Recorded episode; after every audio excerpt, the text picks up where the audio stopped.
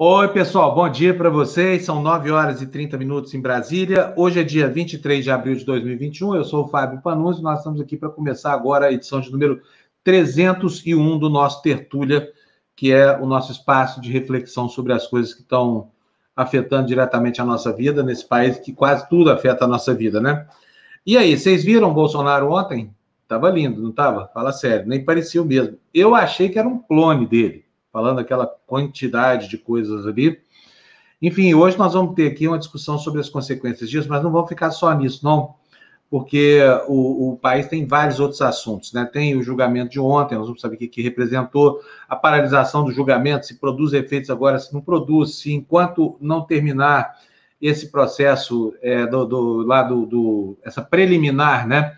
Da suspeição do Moro, se os processos do Lula continuam correndo, onde continuam, você vai saber tudo daqui a pouco um dos melhores advogados do país. E daqui a pouquinho, antes dele, nós vamos ter duas pessoas espetaculares aqui, a professora Margarete Dalcomo e a Natália Pasternak, dialogando juntas aqui na nossa live sobre os desvãos da pandemia. E nós temos bastante assunto para falar sobre isso com elas duas, que são dois né, estandartes do pensamento científico no Brasil.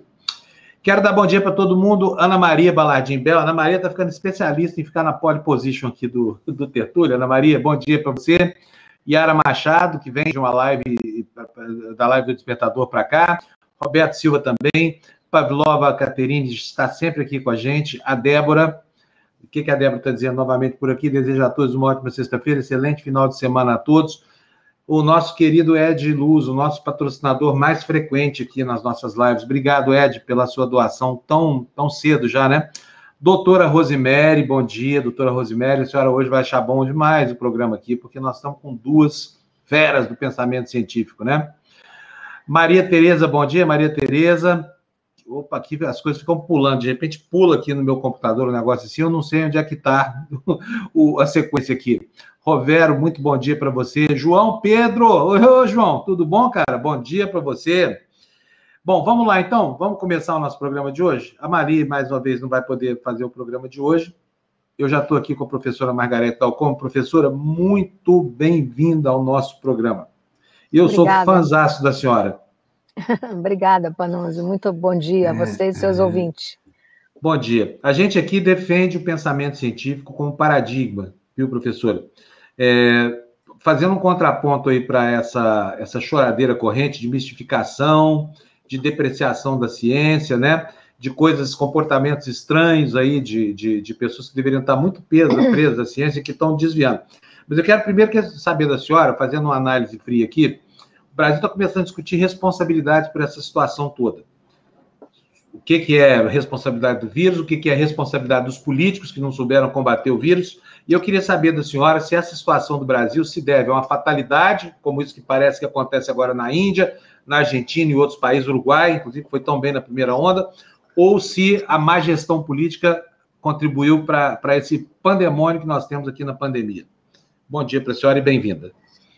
Bom dia, Panunzio. Olha, Panunzio, eu acho que o Brasil está pagando um preço, né, primeiro de ter, é, de fazer face a uma epidemia é, de um patógeno extremamente contagioso, né, lembrando que a Covid-19 não é uma doença que se transmite de pessoa a pessoa, mas sim de uma pessoa para várias outras pessoas, né, e, e, e nós pagamos um preço caro e ruim para o país de, desde o início desde o início da, da epidemia, quando nós anunciamos, né, eu me lembro que a minha primeira entrevista foi no dia 13 de março do ano passado, em que nós, de certa maneira, prenunciamos que seria uma coisa muito pesada no Brasil, de grande magnitude. E desde esse momento inicial, nós convivemos com uma tensão, né, eu chamaria isso de uma tensão permanente entre um discurso científico e um discurso político. Isso foi muito ruim, foi muito deseducador para o país, né? confundiu a opinião pública, as pessoas hum, ficaram sem, sem saber a quem ouvir diante de uma situação tão nova, tão ameaçadora, com tantas pessoas ficando doentes. Então, assim, foi, foi sim, nós pagamos um preço de, da falta da coordenação central, harmônica, é, homogênea que nós nunca tivemos desde o início da pandemia, já com 15 meses de já na segunda onda, já não sabemos sequer dizer se nós teremos uma terceira onda mais transmissível ou mais letal do que essa. Vou colocar na tela agora a Natália Pasternak, que eu também sou fã número um. A Natália, professora Margarete, é praticamente nossa sócia aqui na TV Democracia, tanto que ela aparece aqui, o pessoal, semana que ela não vem, o pessoal fala, mas cadê a Natália? Cadê a Natália? e hoje eu tenho, assim, um grande prazer de colocar vocês duas na Nath mesma é live. boa companhia. Nath é boa hum. companhia. Boa, boa dobradinha. Muito boa dobradinha. Eu vou até sair aqui, vou deixar vocês duas falando aí só. Cadê a Natália, gente? Volta aqui, Natália. Vou deixar vocês duas, tá? Ó. Oi, Margarete. bom dia. Tudo bem, bom Natália? Dia. Tudo bom. Natália, bom dia, bem-vinda aqui mais uma vez, Natália. Olha, eu perguntei para a professora Margarete qual é a responsabilidade do vírus, qual a responsabilidade do governo na crise que o Brasil vive. É uma crise tão diferente da que o mundo vive, apesar de que o mundo está assustadíssimo, né? Índia, Uruguai, Argentina, e eu queria saber a sua opinião. Depois eu vou deixar realmente vocês duas conversando, porque eu acho que tudo que qualquer assunto que vocês suscitarem vai ser bom para todos nós aqui da comunidade da TV Democracia. Com você, Natália. Bom dia e bem-vinda de novo. Obrigada, Fábio. E que prazer estar aqui. Mais uma dobradinha com a Margarete. Daqui a pouco a gente vira dupla caipira. Aliás, quando acabar a pandemia, se acabar um dia, a gente vai ter que fazer isso, né, Margarete? Senão a gente vai ficar com muitas saudades. A gente vai ter que arranjar alguma outra Olha, coisa. Eu até que não canto mal, Natália. Vamos lá. ah, eu tenho certeza que vocês têm coisa melhor para fazer do que ficar cantando por aí para professor. Brasil precisa tanto de vozes temos, sensatas. Temos muito trabalho pela salário frente. De, salário de pesquisador tá ruim, né, Fábio? De repente a gente faz um extra. É, é verdade. De jornalista também, tem muito jornalista dirigindo Uber aí, pobre de nós. Mas vamos lá, Natália, culpa de quem? Do vírus ou do governo? Ah, Fábio, é uma, é uma culpa partilhada. O vírus está fazendo o que um vírus faz, né? É, é, óbvio que a culpa da pandemia é do vírus. Se não tivesse vírus, não tinha pandemia.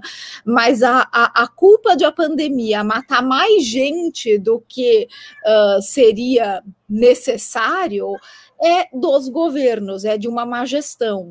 Então, aqui no Brasil, principalmente, a má gestão do governo Bolsonaro, que vem desde o começo da pandemia, ela certamente foi responsável por ter muito mais mortes do que seria adequado se tivesse uma boa gestão. Muitas mortes poderiam ter sido evitadas, e não só mortes. A gente fala, claro que o pior número é o de óbitos, mas a gente não pode esquecer também dos diversos casos que teriam sido evitados, o sofrimento que teria sido evitado, as pessoas que ficaram com sequelas e que não precisariam ter essas sequelas, se tivesse uma boa gestão.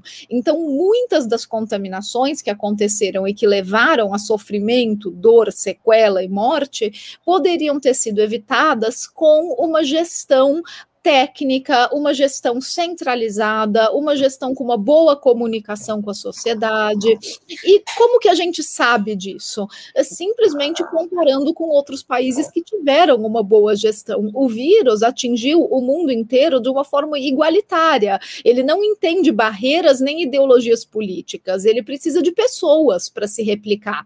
E ele encontrou pessoas suscetíveis no mundo inteiro. Mas por que que em alguns lugares do mundo o ele matou menos e prejudicou menos do que em outros lugares. Aí a culpa é da gestão. E, e essa é uma conta muito simples, não, não dá para deixar de fazer, não dá para deixar de observar. É claro que cada país tem peculiaridades, tem uma pirâmide etária diferente, tudo isso também tem que ser levado em conta. Mas nós sabemos que uma gestão ruim, que não escuta a ciência, que não promove medidas preventivas, que promove, ao contrário, curas milagrosas, que fala deliberadamente contra a ciência e contra todas as diretrizes sanitárias internacionais e nacionais dadas pelas sociedades médicas e científicas aqui.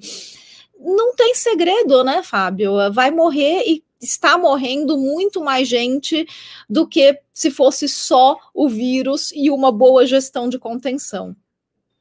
Olha, eu queria dizer para vocês o seguinte: tem, um, tem uma, um efeito do pensamento negacionista, do pensamento anticientífico terrível assolando o Brasil. E o pior é que fontes críveis, dizendo, não estou dizendo que são fontes corretas, fontes nas quais a população acredita, não significa que sejam boas fontes, estão alardeando que essas cidades administradas por negacionistas têm uma situação melhor que elas, o que é absolutamente mentira.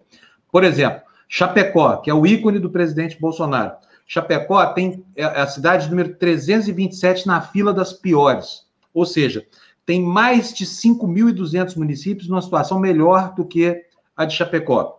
Alguns pequenos municípios, Porteirão, lá no, no sul de Goiás, se a gente fizer uma extrapolação da taxa de mortes por 100 mil, nós vamos chegar à conclusão de que se a mortalidade incidente em Porteirão valesse para o Brasil inteiro, se a população da cidade fosse do tamanho do Brasil, nós já teríamos quase 800 mil mortos. E vai assim por diante. É, em outras cidades, eu, fiz até um levantamento aqui no, no, nas planilhas do próprio Ministério da Saúde, em Itapiranga, que é uma pequena cidade que fica no, no, no Amazonas, assolada pela doença. De cada 100 mil pessoas lá, 327 morrem. Se fosse equiparar isso à população brasileira, nós teríamos mais de 1 milhão e 200 mil mortos. Pergunto para vocês, com isso dá para mensurar o prejuízo do negacionismo em, em número de vidas, esse prejuízo irreparável, ou isso a gente pode reputar ao campo das fatalidades inevitáveis mesmo?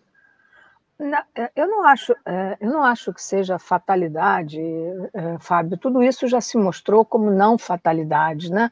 Quando eu, eu poderia dar vários exemplos e vou dar só o mais recente. Por exemplo, o Brasil foi um local de grande facilitação para o desenvolvimento de estudos de fase 3 de vacina de grande qualidade.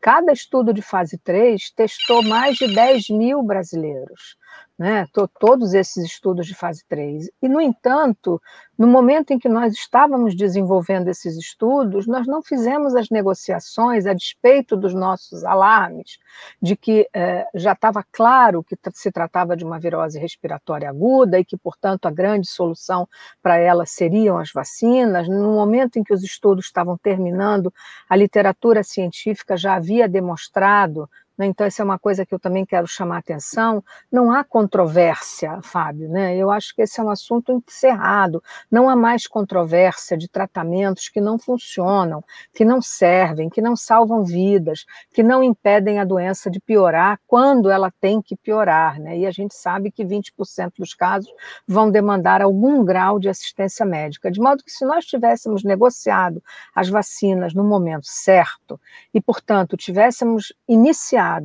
a vacinação da população brasileira no final de dezembro, como outros locais o fizeram, ou início de janeiro, eu não tenho dúvida em afirmar a, a, a, vocês, medicamente, que nós teríamos salvo muita gente, né? Porque a doença mudou, a segunda onda, essa variante que circula no Brasil, ela é mais transmissível, né? Ela contamina pessoas muito mais jovens, então hoje eu que trato de paciente, estou vendo os hospitais cheios de gente jovem internada, tenho paciente de 26 anos, né, em oxigênio de alto fluxo, então assim, são, são é, é, o padrão epidemiológico, ele também tem uma dinâmica própria, própria nas, nas doenças virais agudas. Natália? Não, não tenho nem como não concordar plenamente com Margarete.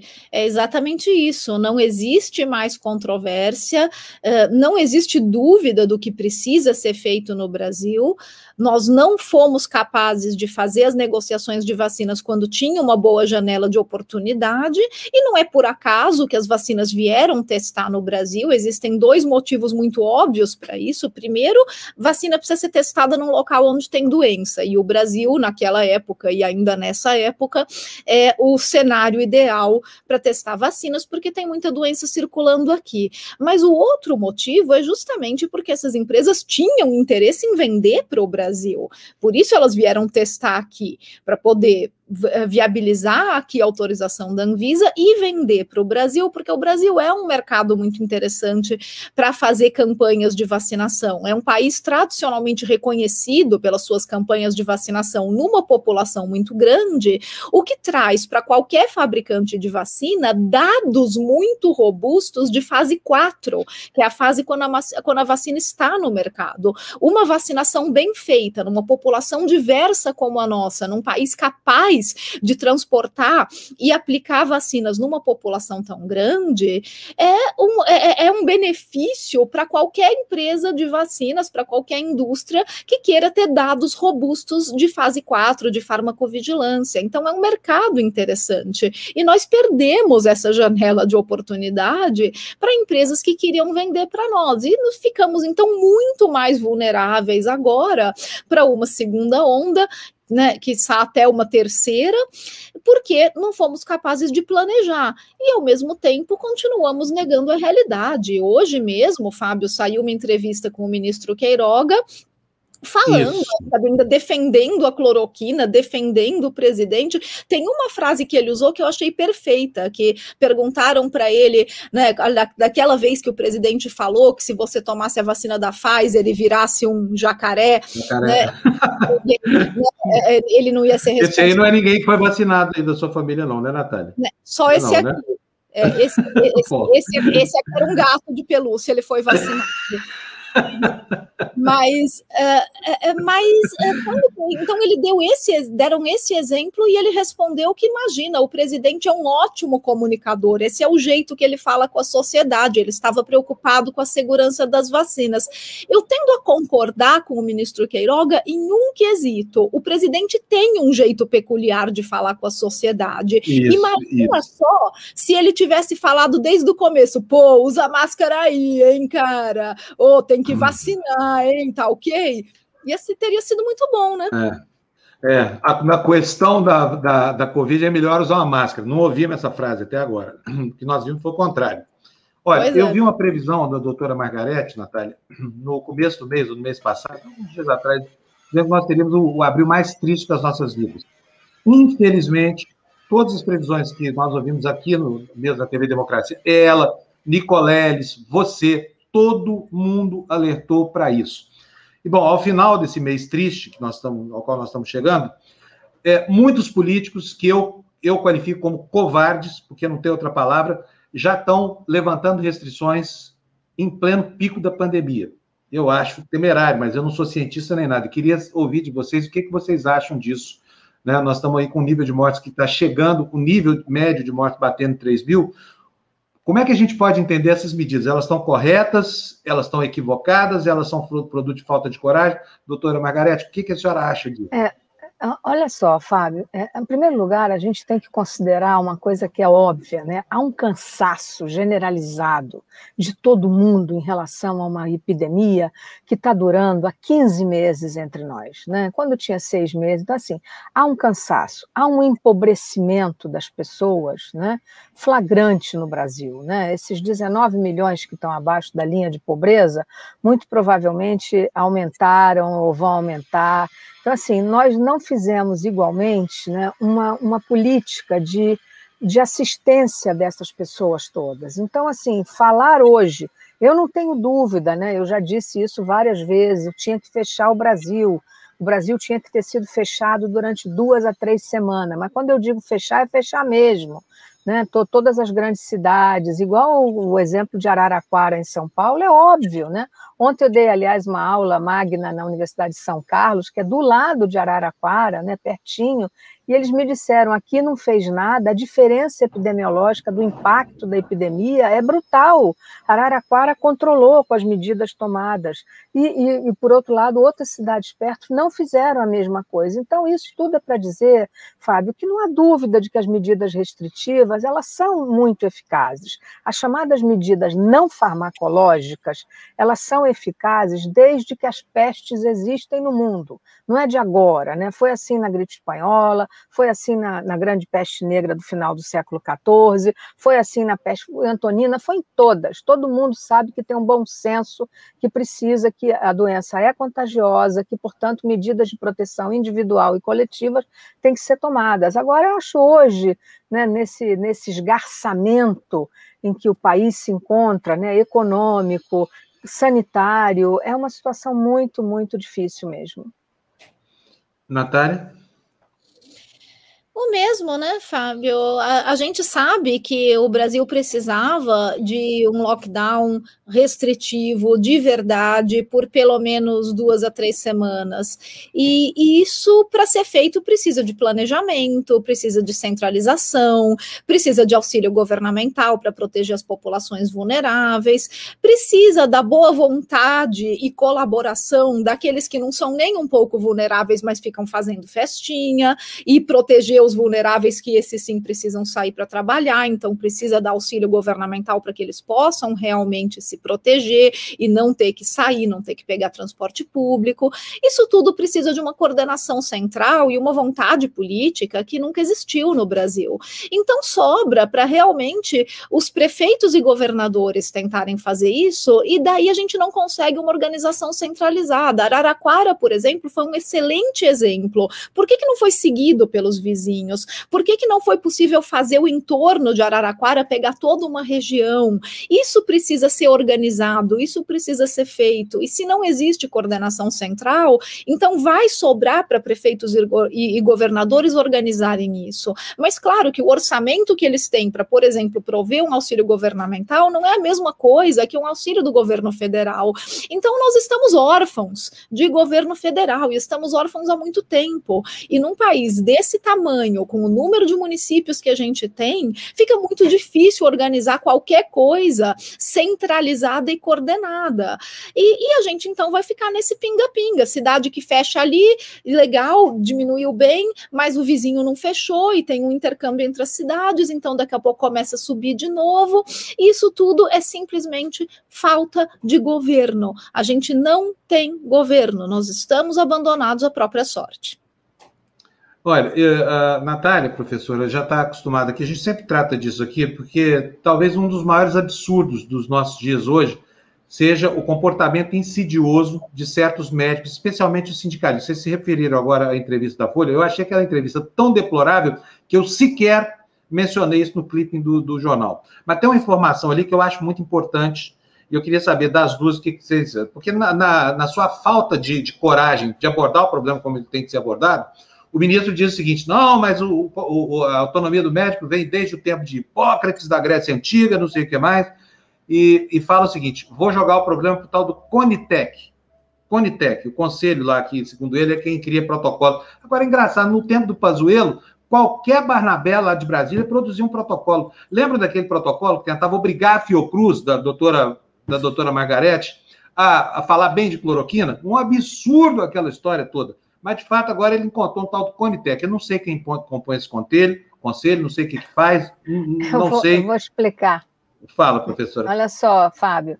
A Conitec é um órgão, é, digamos assim, supra tudo, né? A Conitec é o órgão a quem cabe submeter-se tudo: remédio, é, alguns procedimentos especiais, testes diagnósticos, tudo aquilo que vai ser incorporado ao SUS, ou seja, que vai entrar numa tabela de pagamento, de remuneração e incorporado ao SUS, precisa de é, apoio e regulação pela Conitec. Então, a Conitec é um órgão independente.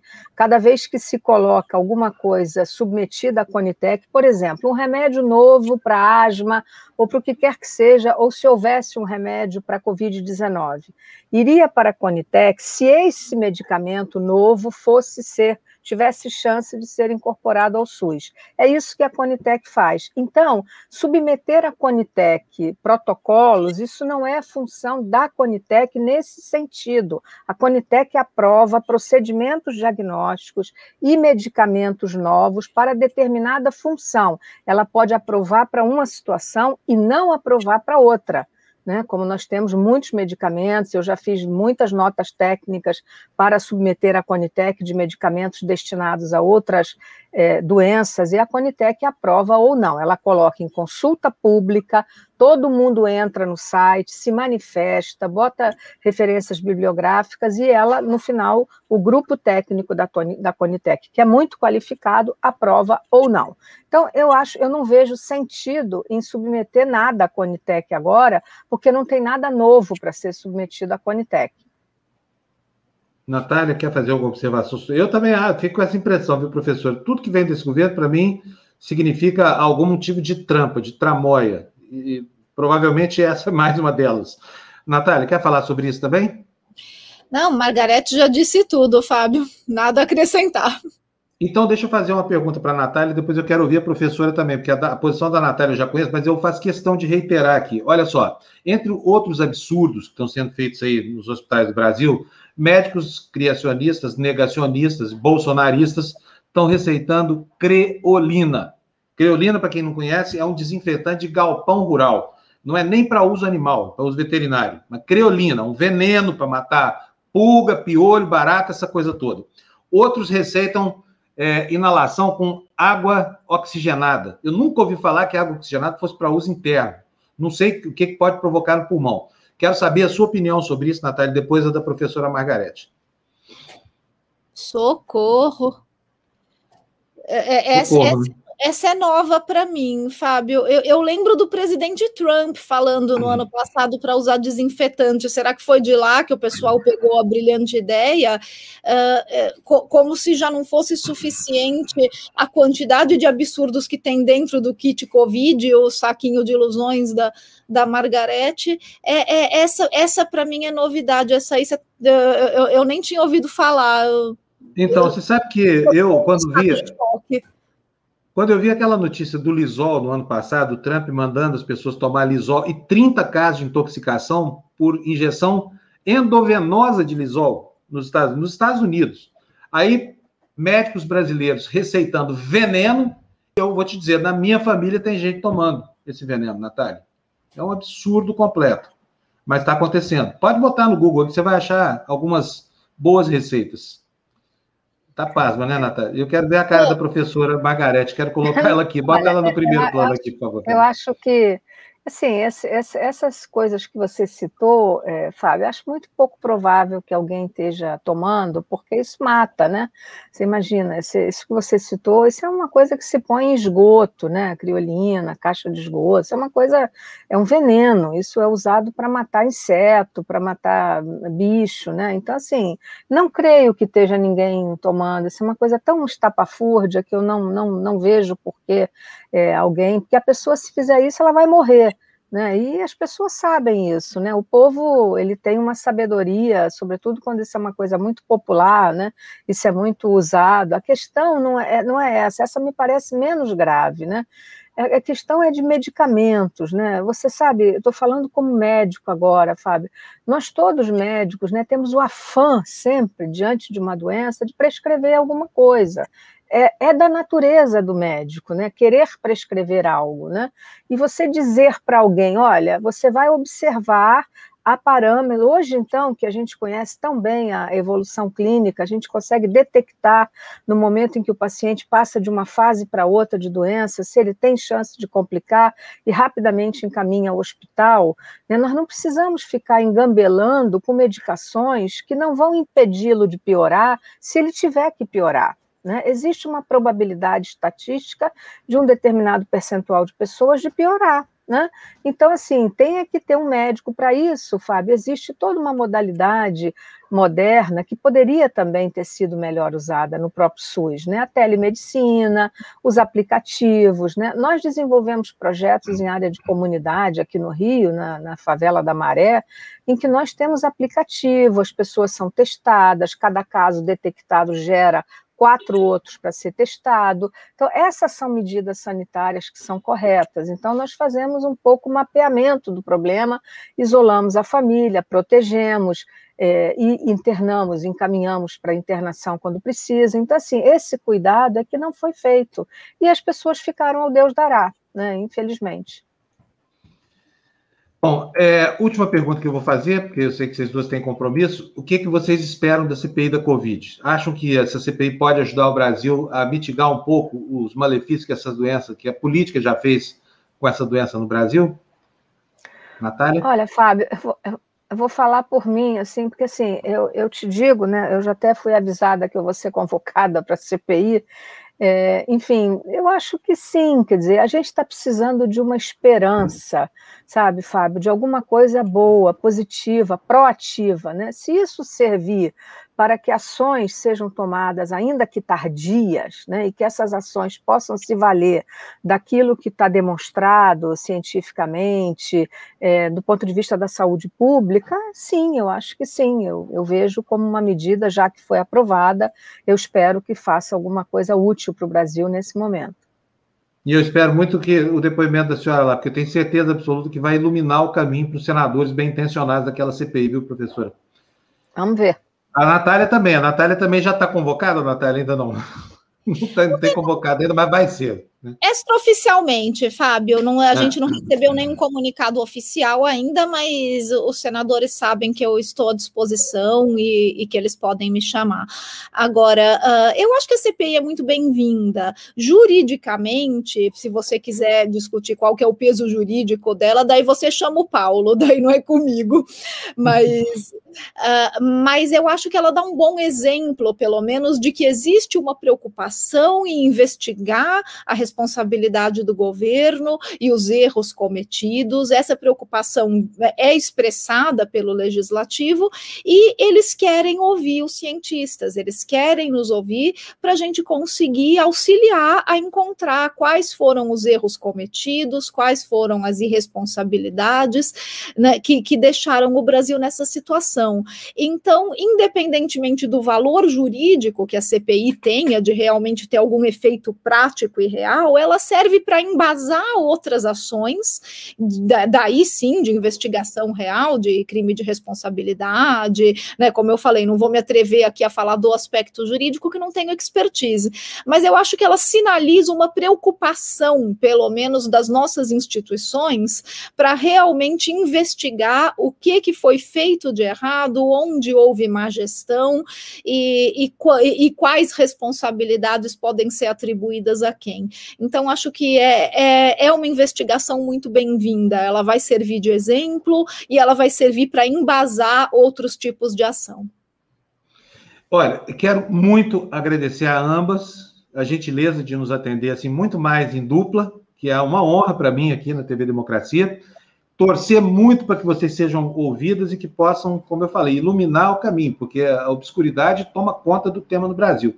E restam poucas vozes sensatas no Brasil. As de vocês são muito importantes. Então, muito obrigado e boa sorte para nós todos.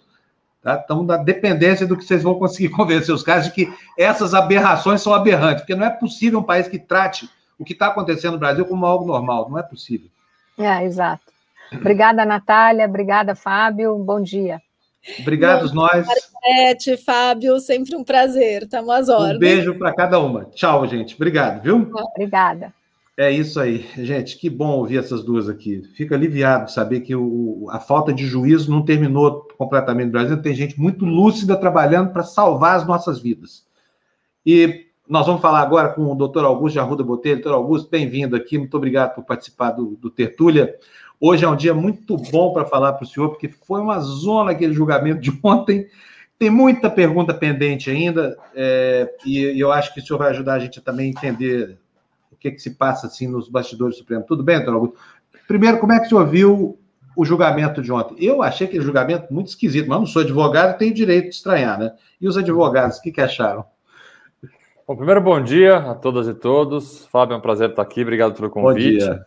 Bom dia. É, o que eu achei, o julgamento de ontem, ele sequer deveria ter existido, a bem da verdade. Do ponto de vista processual, é um julgamento bastante atípico, tanto que o que aconteceu ontem, para quem não entendeu, e assim, eu sou solidário a quem não entendeu, porque realmente não é fácil entender, principalmente quando um julgamento ele trata exclusivamente de uma matéria processual, quase que regimental sobre o julgamento. É, o que se decidiu ontem é se a decisão que a turma do Supremo já havia tomado, considerando o juiz Sérgio Moro suspeito, ela poderia ter sido de alguma forma rejulgada junto ao pleno do tribunal. Então, ontem o pleno somente tão somente disse que não, que o que foi decidido na turma é válido, a turma decidiu.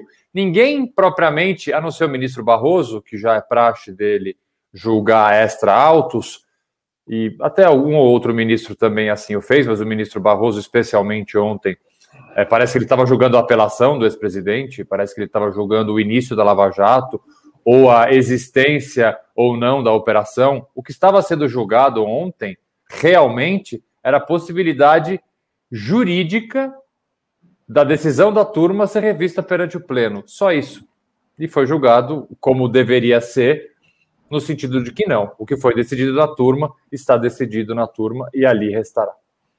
Agora, doutor Augusto, mas isso é uma coisa que parece tão elementar, porque desde sempre parece para nós aqui que não entendemos nada de direito que há uma equivalência entre o plenário e as duas turmas, que agem por delegação do plenário.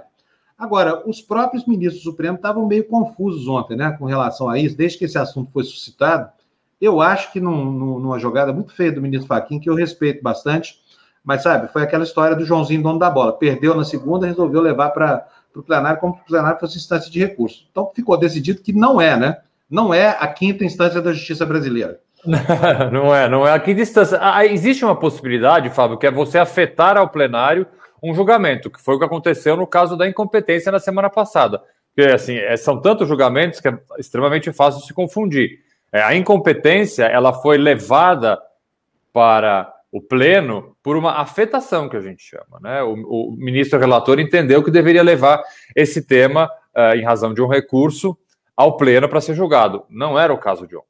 Não houve afetação. Era um julgamento iniciado, terminado na turma, que, em razão de um recurso, cogitou-se a possibilidade, e você falou bem, de se criar uma quinta instância. E é muito curioso, né, como uh, o mundo dá voltas, mais do que dá voltas, muitas vezes ele capota, é, a maioria das pessoas que sustentam tanto, com tanta veemência, é uma veemência muito pouco jurídica, a bem da verdade, é, a possibilidade de executar uma pena após o julgamento em segunda instância, dizendo que o Brasil tem essa jabuticaba de ser o único país a ter quatro instâncias, o que também é uma mentira, mas enfim. É, o Brasil, essa jabuticaba que tem quatro instâncias, oh meu Deus, oh meu Deus, oh meu Deus, são as mesmas pessoas que criticam agora a decisão, dizendo que não, o pleno tinha que falar. E uh, você criar uma, um peso diferente entre o pleno e a turma, como se uma fosse revisora da outra, ao fim e ao cabo você está criando mais uma instância na nossa justiça. Então, é. aqueles que criticam a, a, quantidade de instâncias são os mesmos que pedem para que mais uma instância. Ou seja, é, o direito não é casuísmo, o direito não serve para o momento que a gente gosta do réu ou não gosta do réu. A lei é uma só. Exatamente. Concorda em gênero, número e grau com o senhor. Agora, o mais estranho de tudo é que essa quinta, essa alegada quinta instância surja no julgamento de uma única pessoa. Porque isso nunca foi aventado em nenhuma outra possibilidade, né, doutor Augusto? É, é o, o, o, ministro Ricardo Lewandowski foi muito feliz no voto dele da incompetência, dizendo que há milhares de habeas corpus que não são afetados ao pleno, porque o habeas corpus do ex-presidente Lula é, é, é levado ao pleno? Por que o caso dele especificamente? Então há realmente aqui é, é, é, evidente que assim, todos os julgamentos da Lava Jato têm um peso diferente, têm um tratamento diferente dentro do Supremo, porque é uma operação extremamente importante que envolve uh, figuras importantes, mas você alterar ritos processuais a depender do julgamento é fazer um casuísmo que a, a, a norma jurídica não permite.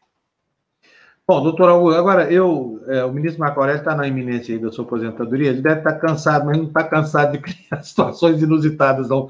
Ele é muito, digamos assim, próprio, né? Muito próprio dele mesmo. E, e ontem ele não precisava fazer aquilo, porque o julgamento estava decidido, já tinha sete votos, maioria formada, e de repente pede vista.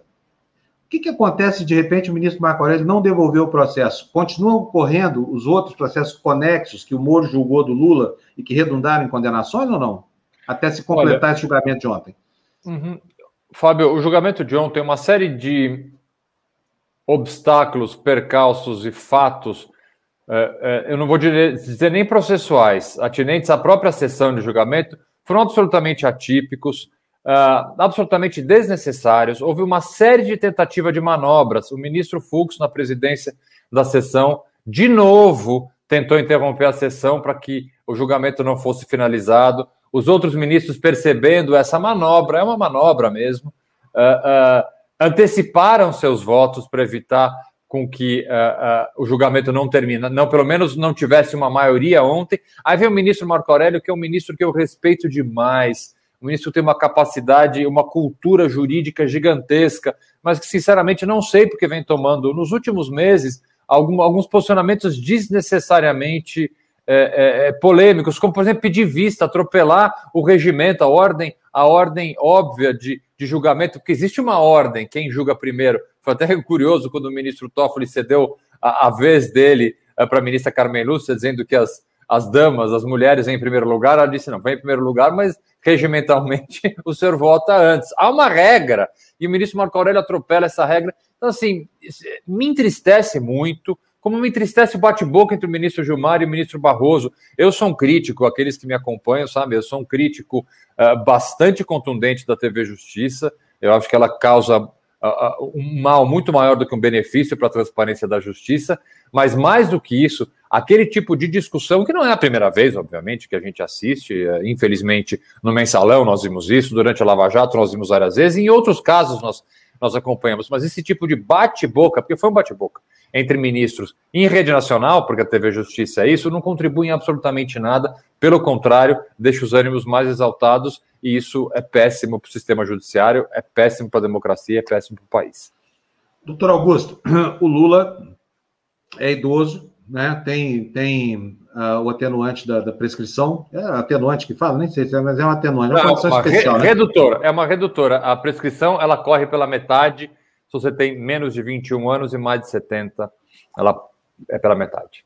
Então, tem processo dele prescrevendo aí ao longo do próximo ano. E eu, francamente, aqui, pelo ritmo que as coisas têm no Brasil, duvido que seja possível retomar o julgamento lá pelo, pela, pela Justiça de Brasília. Mas eu queria saber do senhor se existe alguma chance dele ser barrado no processo eleitoral por conta do resíduo dessa confusão toda de Supremo, das Cortes Superiores e tudo mais.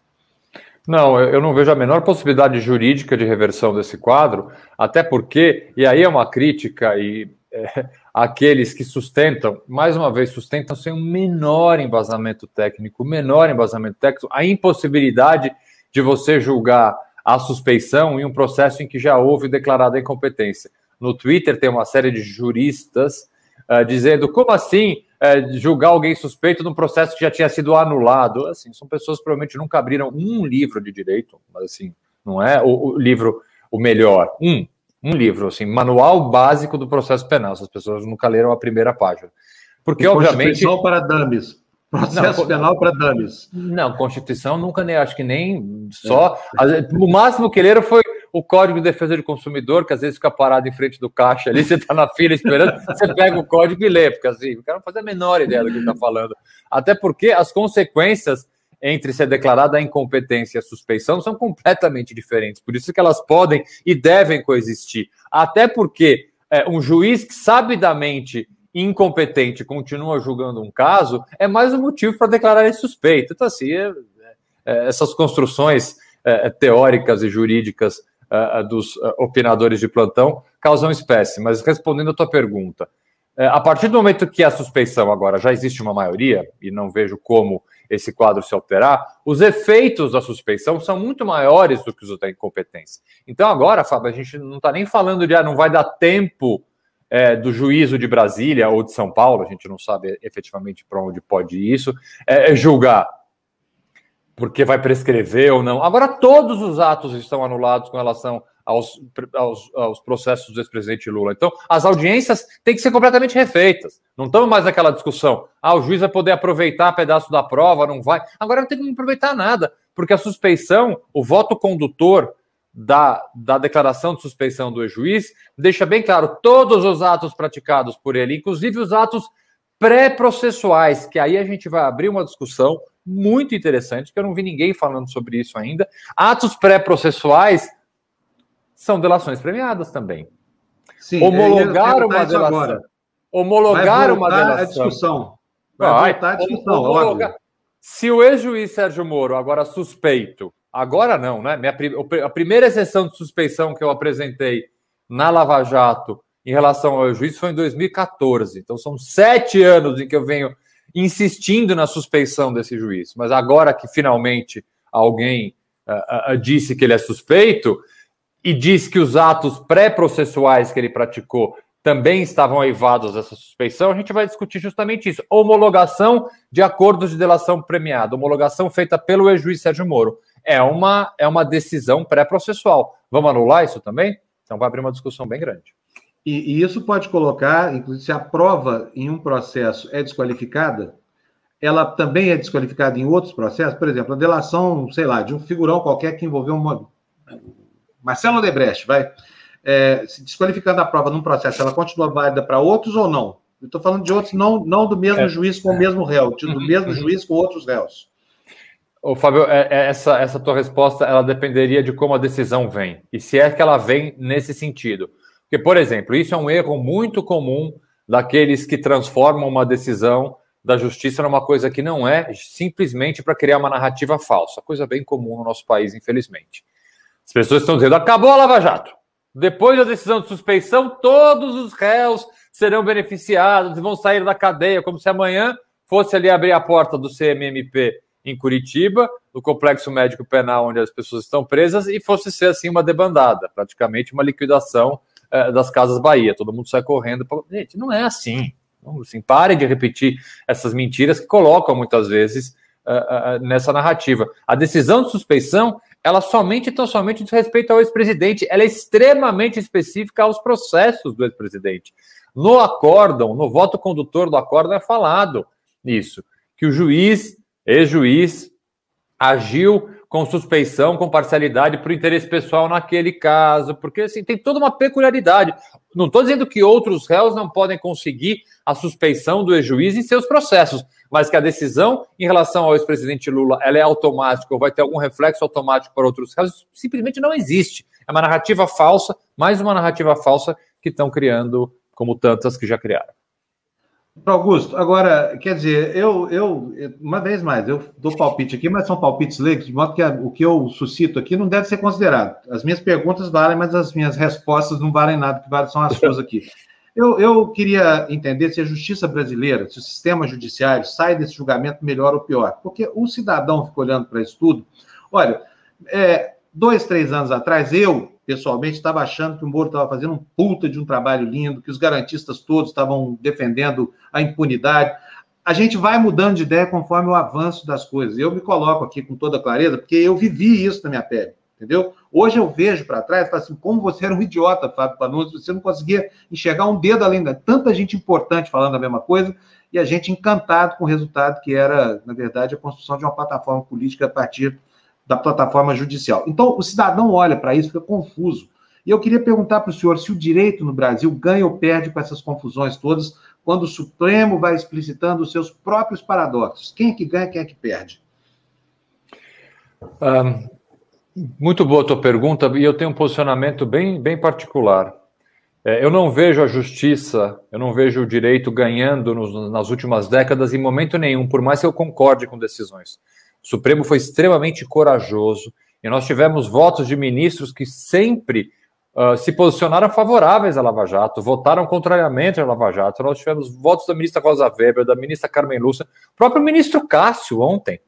Queira ou não, ele, por mais que entenda que o ex-juiz não é suspeito, ele não entrou nessa manobra de tentar, de alguma forma, fazer com que isso fosse novamente julgado perante o Pleno. Então, a, o Supremo merece, evidentemente, em uma série de, de, de oportunidades, em uma série de passagens, aplausos pela coragem, pelo acerto de suas decisões.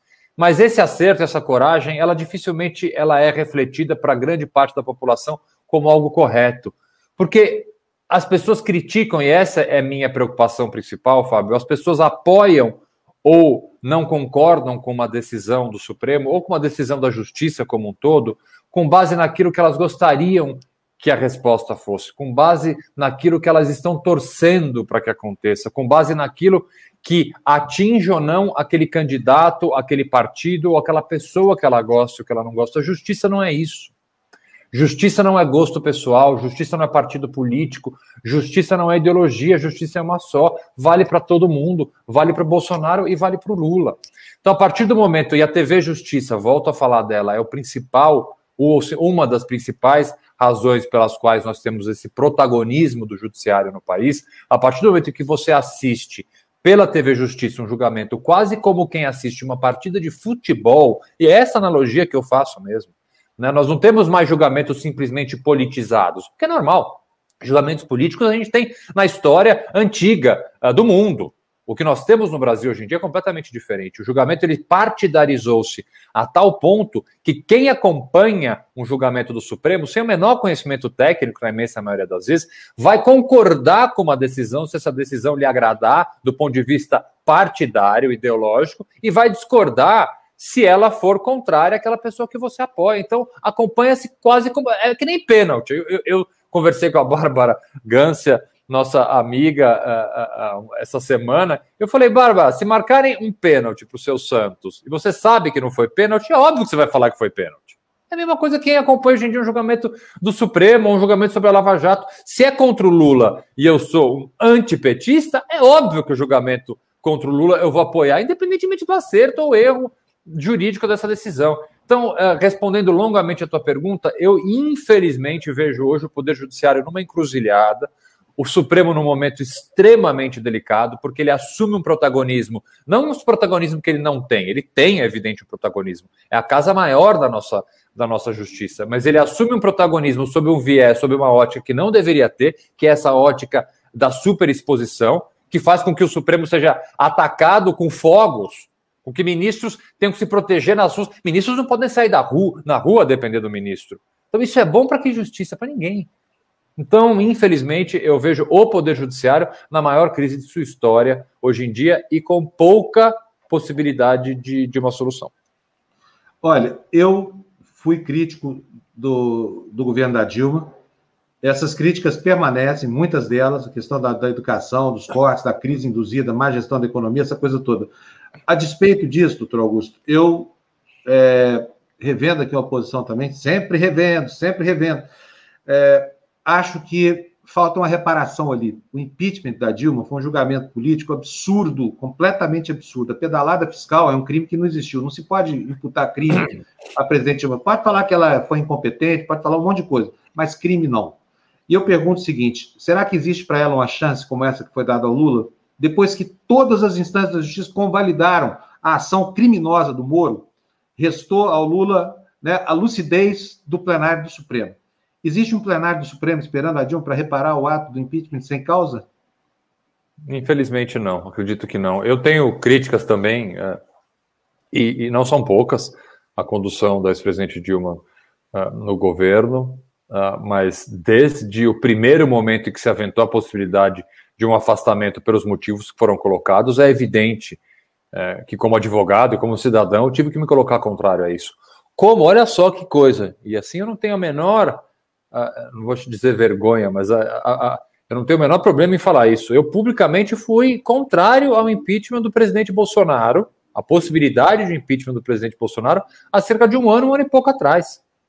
Quando confrontado com essa pergunta numa entrevista, eu disse não, eu não concordo, porque para mim um processo de impeachment tem, tem dois componentes, um jurídico e um político. Nós não temos o jurídico ainda.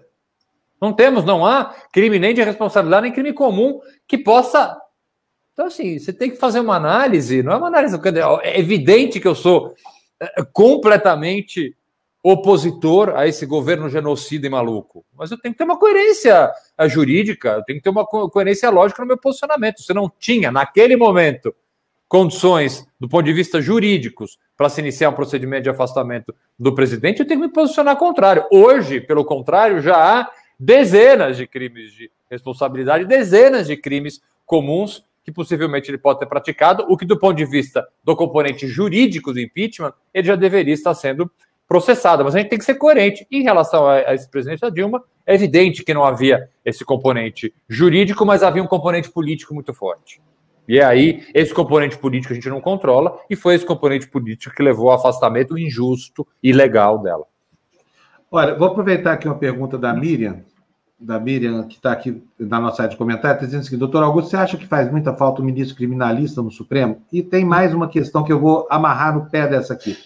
Hoje está nos jornais que a, a escolha do, do a escolha do, do, sucessor do ministro Marco Aurélio já está rolando lá no Supremo Tribunal Federal, e segundo Flávio Bolsonaro, os dois é, cotados para o cargo são, primeiro, o Mendonça e segundo o Martins, que é o, o, presidente do STJ.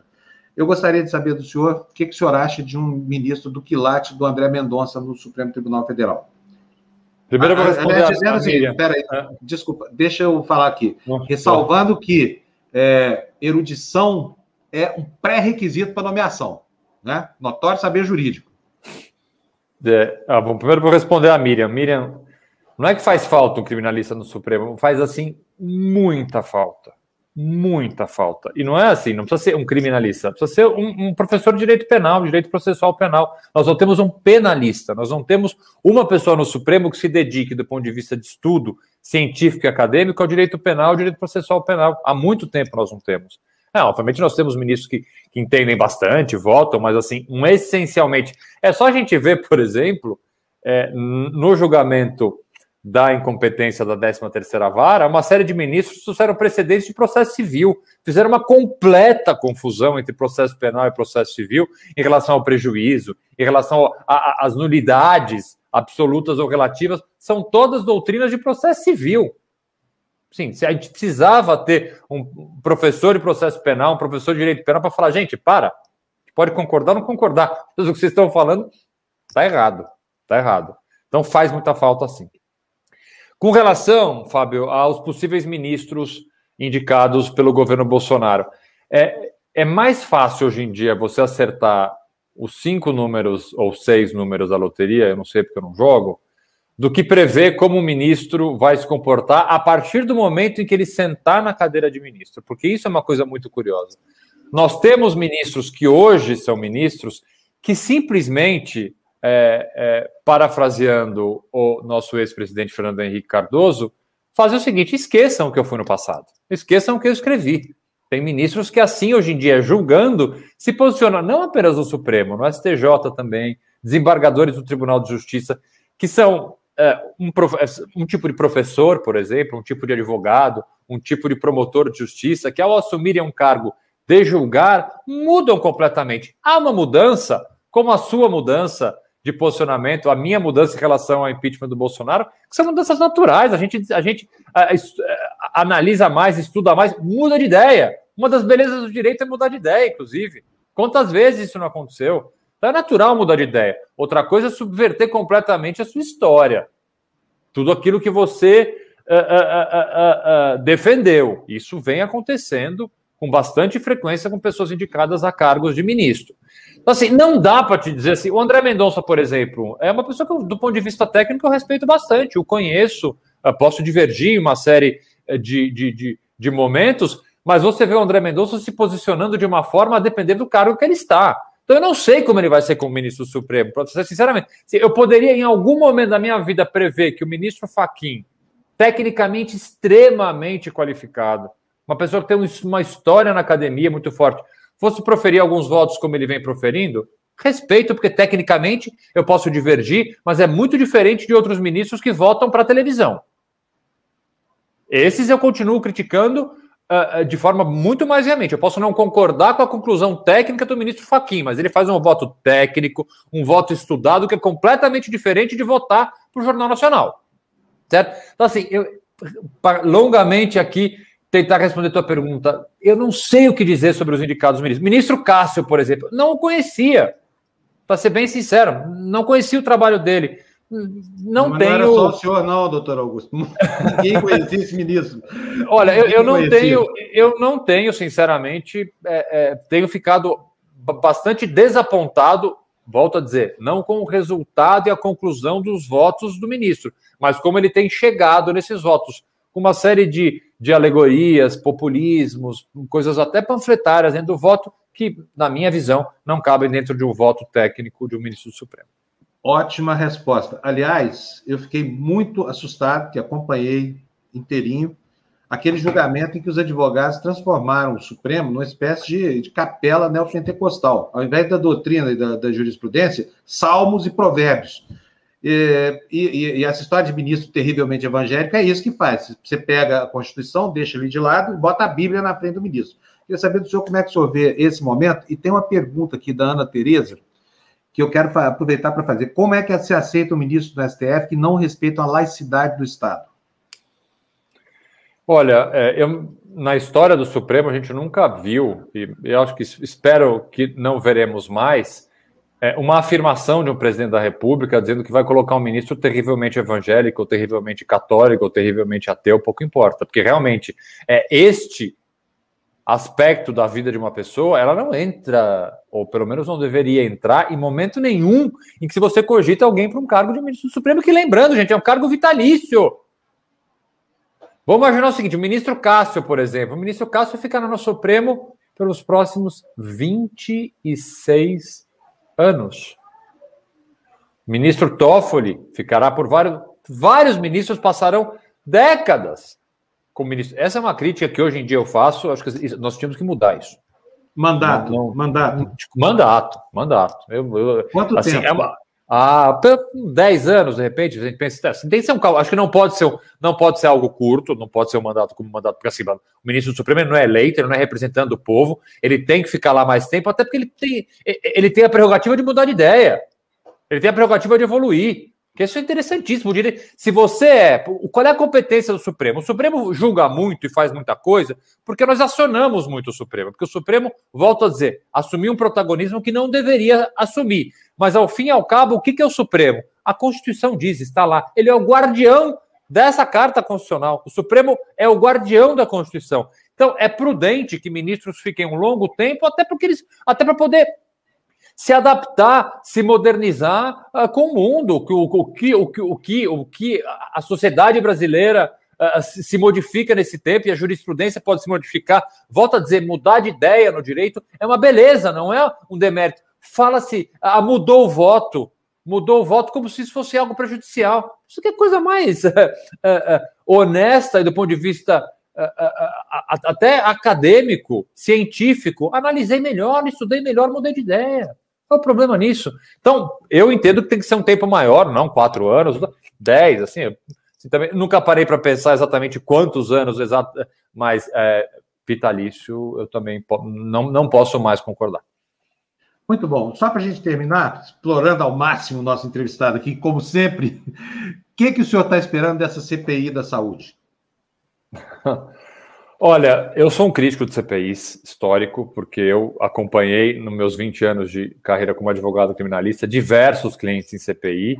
E a CPI ela serve muito mais, todos nós sabemos, do que para palanque político, para aí uma pressão uh, e, eventualmente, interesses até escusos, né? Quantas vezes nós não vimos troca de favores e troca de dinheiro dentro do CPI?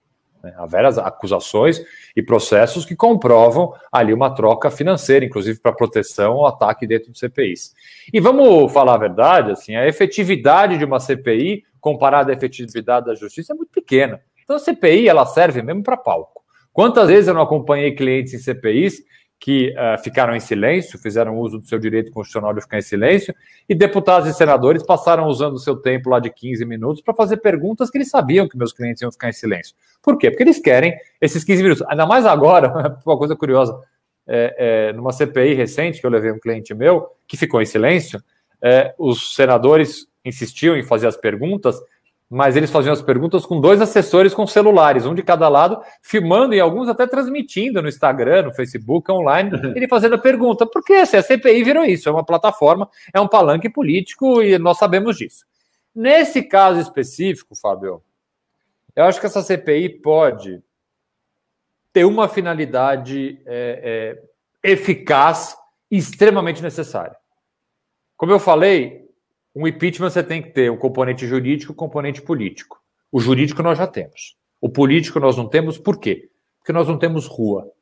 Essa é a minha análise. Se o povo pudesse ir para a rua pressionar o Congresso para tirar esse governo, muito provavelmente nós já teríamos um processo de impeachment em andamento. Se nós não temos rua, nós precisamos de uma outra forma de pressão para que esse componente político afloreça. Quem sabe, aqui é só uma previsão, quem sabe o início desse componente político não pode ser uh, o início dessa CPI. Vamos ver. Doutor Augusto, olha, brilhante sua entrevista. Eu adorei, estou saindo daqui muito mais informado do que entrei na entrevista. Agradeço muito, viu, sua disposição. Imagina, estou à disposição sempre, sempre que precisarem. A gente tem aí todos um bom final de semana. Fiquem bem. Um abração, doutor Augusto. Obrigado, viu? Mais, Obrigadíssimo, tchau, tchau. viu? Gente, olha, que aula, hein, que a gente teve agora, não é não? Quanta coisa, né, que ficou pendente desse julgamento, do comportamento errático do Supremo, né, da, da cabeça meio malucada de certos ministros, que a gente não consegue entender hora de um jeito, hora de outro. E ficou faltando uma pergunta da entrevista, já estou me penitenciando aqui, ó, chibata nas minhas costas, que, que diz respeito... Não vou falar, não, vou fazer, eu vou fazer a pergunta na próxima, tá? Deixa eu agradecer aqui. Antes de agradecer, o Gabriel Paixão, eu queria falar que estou muito contente. Acabei de ver aqui na minha área de comentário um comentário do Dr. Rogério Lessa. O Dr. Rogério Lessa é um dos maiores advogados do Brasil. Muito bom que o senhor está aí assistindo a nossa live, viu, doutor Rogério? Um abração para o senhor. E eu vou trazer para a live também aqui uma pessoa que vai me ajudar na próxima entrevista. Ahá! Ficou contente aí, né? Tudo bom, João? Tudo. Olha esse desenho que eu fiz agora há pouco. Natália Pasternak, que lindo, João. Era essa a live que você queria entrar? Era essa a live da, da, da Natália? Foi, Desculpa olha, ter chamado ela, fiz uma surpresa para ela. E olha, ficou linda a Natália no seu desenho. Ela vai adorar esse desenho. João, você está ficando craque, cara. Me ajuda aqui com a entrevista com o João Capobianco? Ajuda? Então tá bom, vamos Ajudo. lá. João Capobianco, dois Joãos aqui na tela. Tudo bom, João? João Pedro e João Paulo, dá até nome de dupla caipira isso aí, ó. Maravilha. Fala, João. Tudo bem, João Pedro? Tudo, tudo bom, tudo bem. E, Ô, João, você precisa fazer um, um, desenho do João também, viu? Olha ah, só, o João. Vou fazer o dele. Deixa eu te falar quem que é o João. O João é um dos maiores ambientalistas do Brasil hoje. Ele mais foi... alto, sabe, Pedro? Não, não, é mais não, não, não, Ele é alto pra caramba, mas não é só isso, não. Ele é gigante do ponto de vista da, da, da concepção do ambientalismo e tudo mais. Por isso que a gente sempre consulta ele. Então você pode fazer um desenho para ele também, viu, João? Vai ser o primeiro desenho de cabelo completamente branco que você vai fazer na sua vida. Claro, Ô, João. Tá bom. O João ontem deu uma aula para a gente no, no, no Fura Bolha. E eu falei, João, você tem que estar amanhã com a gente lá para a gente poder entender o que, que foi o Bolsonaro, esse estrupício que o Brasil tem que carregar, dando uma de poodle. Au, au, au, au. Au, au. Antes era pólvora, pólvora, vou declarar quem é os Estados Unidos. Oh, eu dobrei a meta. eu conheço, dobrei a meta de algum lugar aí. João, conta para nós como é que foi o vexame de ontem. Para mim, o vexame foi menor do que a surpresa de encontrar ali um Bolsonaro quase comunista. Sabe, eu ia sugerir a ele que entrasse no MST ontem. Ele estava com tantas bandeiras boas, você não acha? Ou Greenpeace? Pois é, Fábio. É, é incrível, né? Eu acho que quem aí está assistindo, quem está nos assistindo, deveria, assim, uma recomendação de fim de semana, tem sábado e domingo pela frente, vai no YouTube e pega a fala do, do, presidente Bolsonaro na abertura da última Assembleia Geral das Nações Unidas, que foi há oito meses atrás, né? acabou de acontecer praticamente. E, a, e analisa as duas, coloca a, a fala dele nas Nações Unidas, quem estava perante ele ali, pelo menos em tese, era o Donald Trump. E agora pegue a fala dele de ontem, com cujo interlocutor já não era mais Trump, era o Biden. Embora o Biden não estivesse assistindo a fala dele, eu acho que ele não sabia disso, mas o, independente disso, na conferência, é, na cúpula convocada pelo Biden. Então, se você comparar as duas falas, é, eu acho que dá para fazer um, um, um, tratado sobre, é, sei lá, comportamento humano, mentalidade, estudo sobre o que faz uma pessoa mudar da água para o vinho no discurso, né? Porque lá em Nova York, a fala dele era totalmente coerente com os atos dele, ou seja, tudo aquilo que ele acredita, e que ele divulga sempre, desde que assumiu, antes, muito antes de assumir a presidência, né, quando ele era deputado, ele disse 500 vezes essas frases contra a ação ambiental, contra a conservação, contra as unidades de conservação ambientais, contra a fiscalização, sempre falou sobre isso, assumiu o governo, seguiu falando e aí pior, né? Passou a praticar porque uma vez eh, tendo nas suas mãos o que ele mesmo diz, né, uma caneta BIC, né, ele pôde fazer um conjunto eh, indescritível, inimaginável, de atos contra a conservação ambiental. Né, e colocou à frente, da, na chefia desse processo, um, o primeiro ministro da história, desde que o Brasil criou a Secretaria Especial do Meio Ambiente, né, lá atrás, na década de 70, e que indicou o Paulo Nogueira Neto, saudoso Paulo Nogueira Neto, para presidi-la, desde então nós nunca tivemos um ministro contrário ao meio ambiente, um ministro do meio ambiente contra a conservação ambiental. E, e aí você olha agora a fala dele em, ontem, né, e fica chocado, e você se pergunta, aliás, é, é, o, é o que eu tenho mais respondido, sabe, Fábio e João?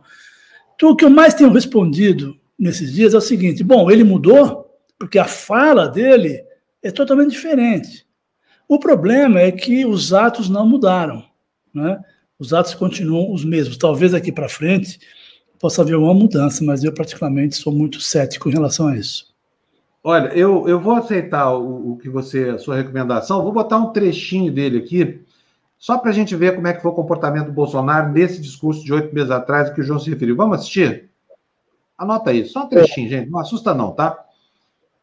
Vamos lá, toca aí o YouTube. Do mundo, parcela da imprensa brasileira também politizou o vírus, disseminando o pânico entre a população. Sob o lema Fique em casa e a economia a gente vê depois, quase trouxeram o caos social ao país. Nosso governo, de forma arrojada, implementou várias medidas econômicas que evitaram o mal maior. Concedeu auxílio emergencial em parcelas que somam aproximadamente mil dólares. Eu vou tirar daqui, porque eu vou correr um pouquinho para a parte ambiental, que é o que interessa, né, João? Isso. a, gente já, já, a gente já viu no que deu, enfim, a pandemia já matou quase 400 mil. É, aqui, ó, achei o trecho aqui. Vamos ver aqui. Vamos lá, João, olha aqui, ó. Bolsonaro para você aí. Durma-se com esse barulho. Traz campanhas de desinformação sobre a Amazônia e o Pantanal. A Amazônia brasileira é sabidamente riquíssima. Isso explica o apoio de instituições internacionais a essa campanha escorada em interesses escusos que se unem a associações brasileiras, aproveitadoras e patrióticas, com o objetivo de prejudicar o governo e o próprio Brasil. Somos líderes em conservação de florestas tropicais. Temos a matriz energética mais limpa e diversificada do mundo. Mesmo sendo uma das dez maiores economias do mundo, somos responsáveis por apenas 3% da emissão de carbono. Garantimos a segurança alimentar a um sexto da população mundial, mesmo preservando 66% de nossa vegetação nativa e usando apenas 27% do nosso território para a pecuária e agricultura, números que nenhum outro país possui. O Brasil desponta como o maior produtor mundial de alimentos e, por isso, há tanto interesse em propagar desinformações sobre o nosso meio ambiente. E por aí segue, né, João? Por aí segue. Não vamos gostar tudo também, porque não tem menor sentido. Assim como o de ontem foi recheado de mentiras, esse também foi mais ainda, porque ele tentava justificar certas ações que agora, pelo menos, ele admite que vai combater, né? Quer dizer, o Bolsonaro de hoje combatendo o de ontem. Não, é exatamente isso. Na realidade, Fábio, o, o discurso de, de, Nova York, é, embora cheio de falhas, informações incorretas, para não dizer mentiras, né? É, ele, por exemplo, ele não disse que o Brasil está entre os maiores emissores do, do planeta. Ele não disse que no seu primeiro ano de governo aumentou em 9,5% as emissões. Ele não diz que na sua gestão mudou as metas de redução de emissões para o ano 2025 e 2030. Então, é, uma, um, várias inverdades ali colocadas, mas pelo menos do ponto de vista de coerência, era coerente com suas práticas. O que nós estamos vendo agora é uma questão mais esquizofrênica. Um presidente acuado, que surpreendentemente fez um discurso acovardado, né, porque todo o rompante dele, toda essa, essa é, presopopeia, todo essa, esse posicionamento agressivo em relação, inclusive à cooperação internacional, para você ver lá em Nova York, ele fez du críticas duríssimas aos países que estavam pressionando pelo enfrentamento mais responsável do desmatamento. Ele chegou a, não lá em Nova York, mas antes, ele chegou a dizer que os recursos da Noruega, da Alemanha não interessavam, que eles deviam replantar os seus próprios países, que tinham desmatado mais que o nosso. Coisas totalmente irresponsáveis e inverídicas, né? Mas era coerente com as ações dele. Esse discurso de ontem, ele é diametralmente oposto ao de Nova York e pior, é incoerente, porque no mesmo período, veja bem, Fábio, olha, se nós pegarmos só o mês de abril, o mês de abril apenas, né? O mês de abril, que é esse mês que nós estamos, onde que ocorreu a cúpula, está ocorrendo a cúpula, na verdade, dos líderes sobre o clima.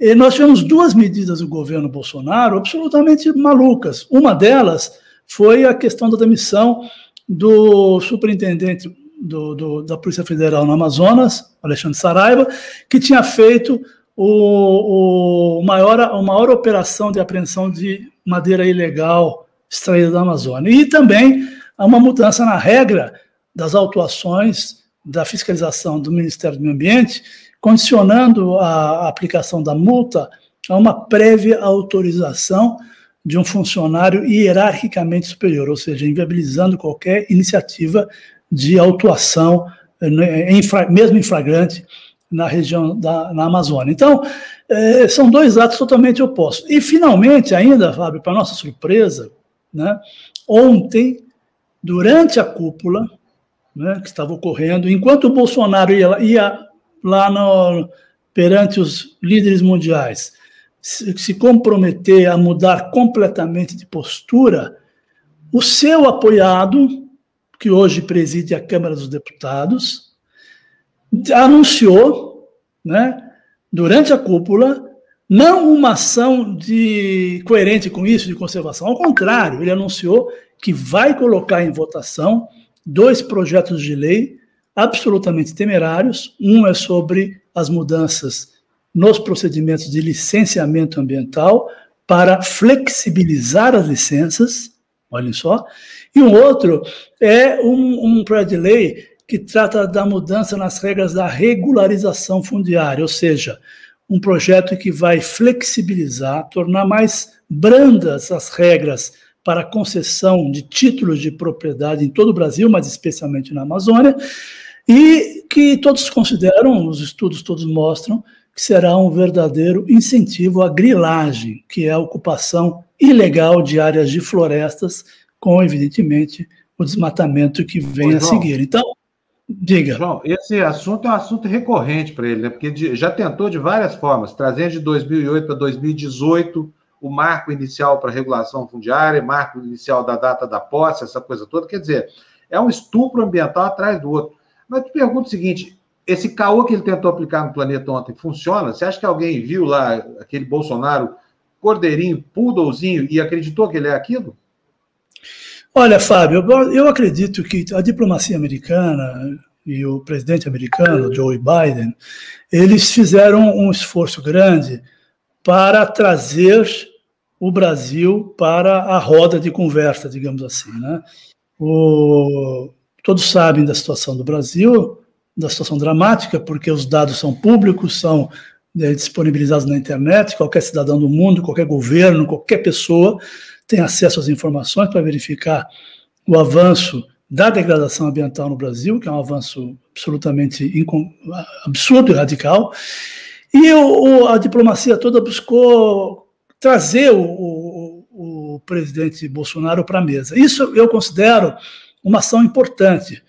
Né? O Brasil, pela sua importância como detentor da maior floresta tropical do mundo, onde está ocorrendo o mais acelerado processo de desmatamento e, portanto, de onde vem uma contribuição muito grande para o agravamento do, do quadro das mudanças climáticas, trazer o governo brasileiro para a mesa era muito importante. Esta foi a estratégia. O governo brasileiro, especialmente o seu o ministro do Meio Ambiente, ou anti-ministro do Ambiente, que lá está hoje, entendeu errado. Ele entendeu que isso significava que tinha dado certo o que todo mundo tem chamado da, é, do, da chantagem né, feita é, pelo Brasil em relação ao mundo, ou seja, aumenta dramaticamente o desmatamento, cria um problema terrível, e aí se, diz que só pode resolver o problema se o Brasil receber vários, várias dezenas de bilhões de dólares, como o, o antiministro do Meio Ambiente havia proposto. Né? Então, é, em algum momento, nós até, até ficamos preocupados, achando que as negociações entre o governo americano e o governo brasileiro estavam sendo aceleradas, porque o antiministro vivia dizendo que estava conseguindo convencê-los a dar bilhões de dólares para o Brasil. Mas, óbvio que isso não ocorreu. Né? Muitos alertas foram feitos, documentos foram publicados, relatórios foram enviados ao governo americano, mostrando que havia um risco enorme de colocar dinheiro num processo que não geraria nenhum resultado, apenas fortaleceria o próprio governo degradador. E o que aconteceu foi isso. Toda a cooperação internacional, Fábio, eh, disse que sim, está disposta a, a colocar recursos, desde que o Brasil mostre resultados antecipadamente. Então, é, eu diria que ontem foi um momento importante. Momento importante porque o, o Brasil, através do seu presidente, teve que mudar o discurso, teve que se comprometer com metas, não tão importantes, não tão significativas, mas teve que se comprometer com metas, metas de governos anteriores, mas pelo menos ele reafirmou essas metas, coisa que ele vinha negando até recentemente. Mas agora vai ter que fazer, fazer para receber. Então, o jogo vai depender é, da coerência entre o discurso de ontem e as práticas. Eu, como disse, tenho muitas dúvidas sobre a possibilidade, mas houve um checkmate da cooperação da, da, dos líderes internacionais ontem, liderados pelo Biden, e o Brasil está no corner, né? vai ter que fazer para receber, e isso contrariou tremendamente a expectativa do, do antiministro do Meio Ambiente, que achava que ia sair com os bolsos cheios de recursos para constituir a milícia ambiental da Amazônia. Pois é, que história dessa milícia, né? E, e, tem trouxa que acredita nesse Ricardo Salles, invenção tucana, aliás, hein? Os tucanos prestando um serviço ao meio ambiente aí, incrível. Ô, ô, ô, João, aproveitando aqui, última pergunta para você. O Leandro dos Santos estava fazendo uma anotação que você falou sobre isso ontem, achei muito bom. E a história que aumentar o orçamento do MMA. Depois de reduzirem absurdamente, agora diz que dobrarão o que foi cortado pela metade. Mas não foi só metade, não, viu, Leandro? Foi muito mais, foi um arraso, né? Precisa dobrar muito, precisa dobrar, precisa elevar um, a um expoente aí grande, né, João, para chegar ao que era antes. Não, realmente, eles reduziram uh, o orçamento brutalmente. Para você ter uma ideia, os dados levantados pelo Instituto de Democracia e Sustentabilidade mostram que o orçamento de ações diretas, né, sem considerar a questão de salários e previdência social, o que a gente chama de ação direta, do IBAMA, o orçamento de 2020 ele foi menor do que o de 2000, 22 décadas atrás. Presta atenção, eu vou repetir. O orçamento de 2020 para ações do IBAMA foi menor que todos os anos para trás até 2000. Né? Então, não se trata aqui, e, e mais, valores corrigidos pela inflação. Tá? Então, nós estamos falando de, um, de, um, de um, uma destruição da capacidade de operação dos órgãos inacreditável. O ICMBio está praticamente sendo fechado né, pelo corte do orçamento. Né? O, o, o, o antiministro pretende fechar o ICMBio, que é o, o órgão, instituição responsável por manejar as unidades de conservação, parques nacionais, estações ecológicas, reservas biológicas, ou seja, uma infinidade de áreas que o Brasil possui sob sua responsabilidade, que são maiores, essas áreas somadas são maiores que muitos países da Europa, muitos países. Então, é, qual é a proposta do antiministro? Feche esse órgão. Para que cuidar dessas, dessas áreas? Não precisa. Vamos passar essas áreas todas para iniciativa privada que é um equívoco, porque, embora a participação da iniciativa privada na gestão, na, na implementação desses parques seja muito relevante e, e possa ser muito importante, se vários países do mundo adotam essa estratégia, a responsabilidade pela, pelo controle, pela fiscalização e pelo, pela gestão continua sendo do poder público. É impossível o Brasil não ter uma instituição com esta responsabilidade, dado o volume enorme de áreas que ele tem sob sua responsabilidade. Então, ele está acabando com esse envio e diz que vai dobrar a fiscalização. Não é que o, o presidente anunciou ontem que vai dobrar o orçamento do Ministério do Meio Ambiente. Se ele anunciasse isso, seria até positivo. Mas o que ele disse é que ele vai dobrar os recursos para fiscalização. Bom, os recursos para fiscalização foram cortados de tal forma que, mesmo que ele quadriplique, vai ficar muito longe das necessidades atuais do IBAMA. Pois é, embuste atrás de embuste, né? E pensa que vai, como eu falei ontem, é um caô no planeta e ele acha que só tem idiota, que, que, que os, presidentes dos outros países, chefes de Estado, primeiros ministros, são o gado dele, que engole tudo, né, João? Enfim, João, olha, super é, ele obrigado foi até, você, Ele foi até de gravata verde, hein, Fábio? Ele, inclusive, ele, usou uma gravata verde ontem. Boa, estava totalmente imbuído do espírito ambiental. Talvez tenha até comido uma folha de alface no almoço. Não, realmente é? foi uma coisa foi emocionante ver ele de gravata verde, dando boas-vindas à cooperação e, se, e colocando o Brasil à disposição de se unir ao conjunto dos países para o enfrentamento das mudanças climáticas. Incrível, é. né? Para quem nunca acreditou, para quem sempre foi negacionista, dizer isso realmente é surpreendente. É, agora falta ver para o Bolsonaro virar um legítimo comunista, na acepção dele. Falta trocar a arminha pelo coraçãozinho, né? E sair por aí atrás de navio que está caçando baleia, porque o novo globalista vai fazer o maior sucesso. João, brigadíssimo, viu? Obrigado mesmo aqui pela aula número 2 que você deu aqui para nós. Nós vamos ainda ter muitas consequências dessa pataquada de ontem. Certamente não vamos ter nenhuma consequência na área institucional, viu, João? porque o ministro pode morrer de dobrar, triplicar, quadruplicar. Quando ele faz o que fez, criando essa necessidade de um anteparo, de um antelaudo para fazer uma autuação, aí pode ter o dinheiro do mundo que o sujeito não consegue autuar, né? O fiscal não consegue é, fazer a multa. O Fábio, eu sei que você está no horário aí, deixa eu só falar só uma coisinha que eu queria não, só pode ficar à vontade, João. É, é, é sua, a casa é sua, pode falar.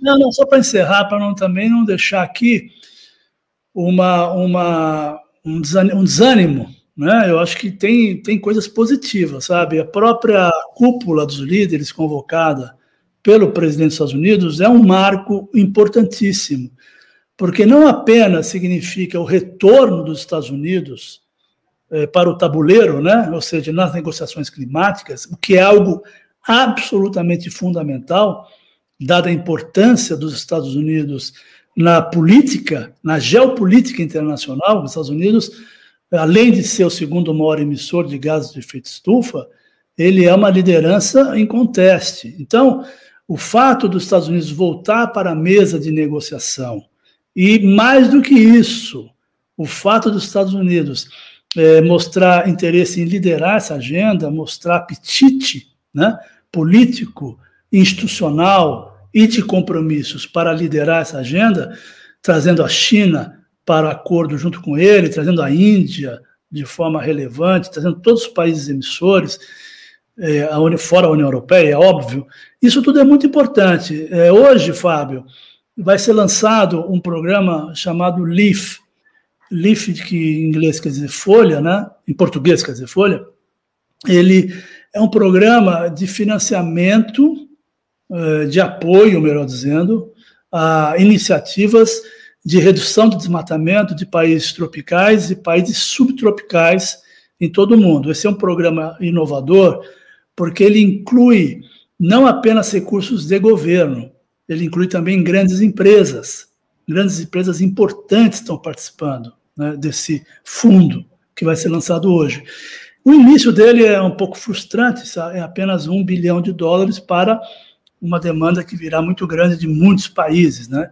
A Indonésia e a Colômbia, inclusive, devem sair na frente, porque são os países que mais estão gerando resultados. Esse LIF, esse programa, ele vai ser, vai desembolsar recursos mediante projetos para ações que estejam dando resultado na redução do desmatamento. Né? O Brasil está fora por enquanto. Né?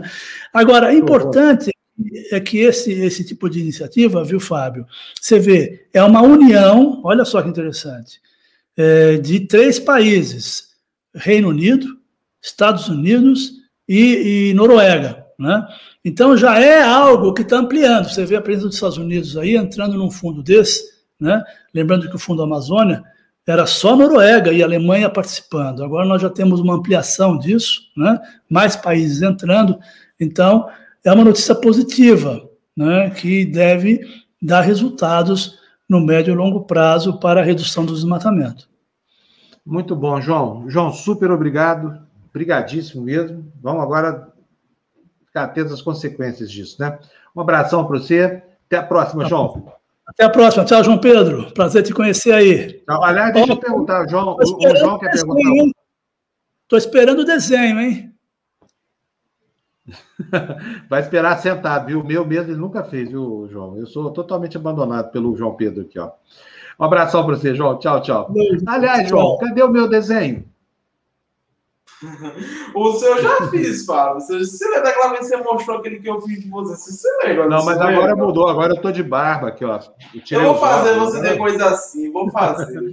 brincadeira, João. Brincadeira. Tô enchendo seu saco. Olha, é, mas o do João Capobianco é bom de fazer. O João é espetacular e merece totalmente um desenho seu, viu? Olha, Gabriel Paixão nos mandou 10 reais aí, está dizendo cada vez mais profissional, sério, referência para o futuro jornalismo no Brasil, que certamente virá. Obrigado por tudo, equipe da TVD. Gabriel, obrigado nós a você. Nós não estamos fazendo nada além de cumprir aqui estritamente a nossa obrigação social, a nossa obrigação ética. Ana Tereza, TT, mais 20. Gente do céu, mas essa mulher está muito rica hoje, o que, que, é isso? Vocês são geniais, tenho uma admiração enorme. Vocês precisamos nos reunir novamente junto a um bom psiquiatra. É verdade, arranjar um psiquiatra para dar uma terapia para o país inteiro, né, João? Todo mundo em aula de terapia, né? João, olha, vai acontecer agora aqui na TVD a estreia da nossa estrelinha cinematográfica. Sabia que nós temos uma aqui, uma estrela cinematográfica? Uhum. Temos sim. E ela vai fazer o maior sucesso, porque ela adora cinema. Ela é uma pessoa que está muito ligada com o cinema o tempo inteiro, desde pequenininha. Desde que eu conheci ela lá em Brasília, lá em 2004. Você não tinha nem nascido ainda, João. Vou mostrar para você quem é que é a nossa comentarista de cinema aqui, olha. Cadê ela? Já. Ah, entrou! Fala, Érica, bom dia. Gente, vocês não têm noção da minha alegria de ver a Érica aqui. A Érica Sempre foi um problema. Vou contar para vocês por quê. Porque a Érica, ela tinha uma timidez terrível, terrível, assim. Não gostava nunca de aparecer no vídeo, essa coisa toda. E eu vim insistindo com ela e a Érica saltando fora. Aí, desculpa, semana retrasada, que a Érica estava no ar com a Ana Cláudia, no Libertas. Eu falei, como assim? Louco aqui para ter alguém para falar de cinema, a pessoa para falar de cinema é ela, ela da nossa comunidade, queridíssima. E agora, hoje, ela vai começar aqui, viu, João? Falando de cinema, ó. Sabe por quê? Porque domingo tem o Oscar. Você gosta de cinema, João? Eu amo cinema. Eu me lembro que em 2019 eu fui no cinema pela primeira vez, que eu assisti um filme que eu até amo, que é Fênix Negra, aquela do X-Men, que eu amo tanto. Então, a... eu também é assisti. É bom, é? Eu também assisti. Eu assisti. Bom, eu como comentarista e como a, faço análise de filme, acho essas coisas não, mas dá para assistir na sessão da tarde, dá para assistir tela quente, essas coisas assim. Ô, João, o João, é porque o João foi para o cinema pela primeira vez em 2019, 2020 veio a pandemia, né, João? E acabou o cinema. Você foi ao cinema só uma vez na vida até agora? Foi, eu só fui no cinema só uma vez na minha vida, que foi em 2019. É. Mas quando acabar essa pandemia, eu vou voltar aí para o cinema. Eu também. Eu também. Eu também. Louco eu também, eu também. Nós todos, né? Felizmente hoje tem TV de 70 polegadas, né, Érica? Tem gente que uhum. tem em uhum. casa, tem os caras mais bonitos, assim, do que os outros, tem uma TV de 70 polegadas. Né, João? dá para assistir filme em casa muito bem. É, Érica, dá para prazer. mesmo. Dá, ou se dá. Olha, Vamos dar boas-vindas aqui para a Érica, João. A Érica é uma pessoa importantíssima aqui na nossa comunidade, a gente adora ela. Ela é brava, por isso veio vestida de onça hoje aí. Já está assim, ó, ah, já tô vendo, ah, não, não, puxa minha orelha. Eu, eu, eu, vou, eu vou me defender porque eu não sou brava, não sou brava, eu sou muito calma. Você que e não me enche o saco, sou calma. Não, não eu não encho o saco. Eu não, não encho o saco. Eu falo, eu falo o que eu ela tenho que falar, mas não não, não, nem isso, nem isso. Quem sou eu para cobrar uma coisa? Não. E ajuda super a gente aqui com as cobranças dela. Ela, ela é durona mesmo, mas ela, ela é muito afetuosa e, e ela está com a gente aqui desde antes do primeiro dia da TV Democracia, coisa que eu muito agradeço. É, Érica, vamos falar pessoal, de Oscar. Pessoal, meus, meus é. amigos sabem que eu sou que eu sou um docinho, então fofolete. É, fofolete, sim. E, fofolete, então diga para nós como é que vai ser esse Oscar. Olha, eu não vi quase nenhum dos filmes. Não caiu, não.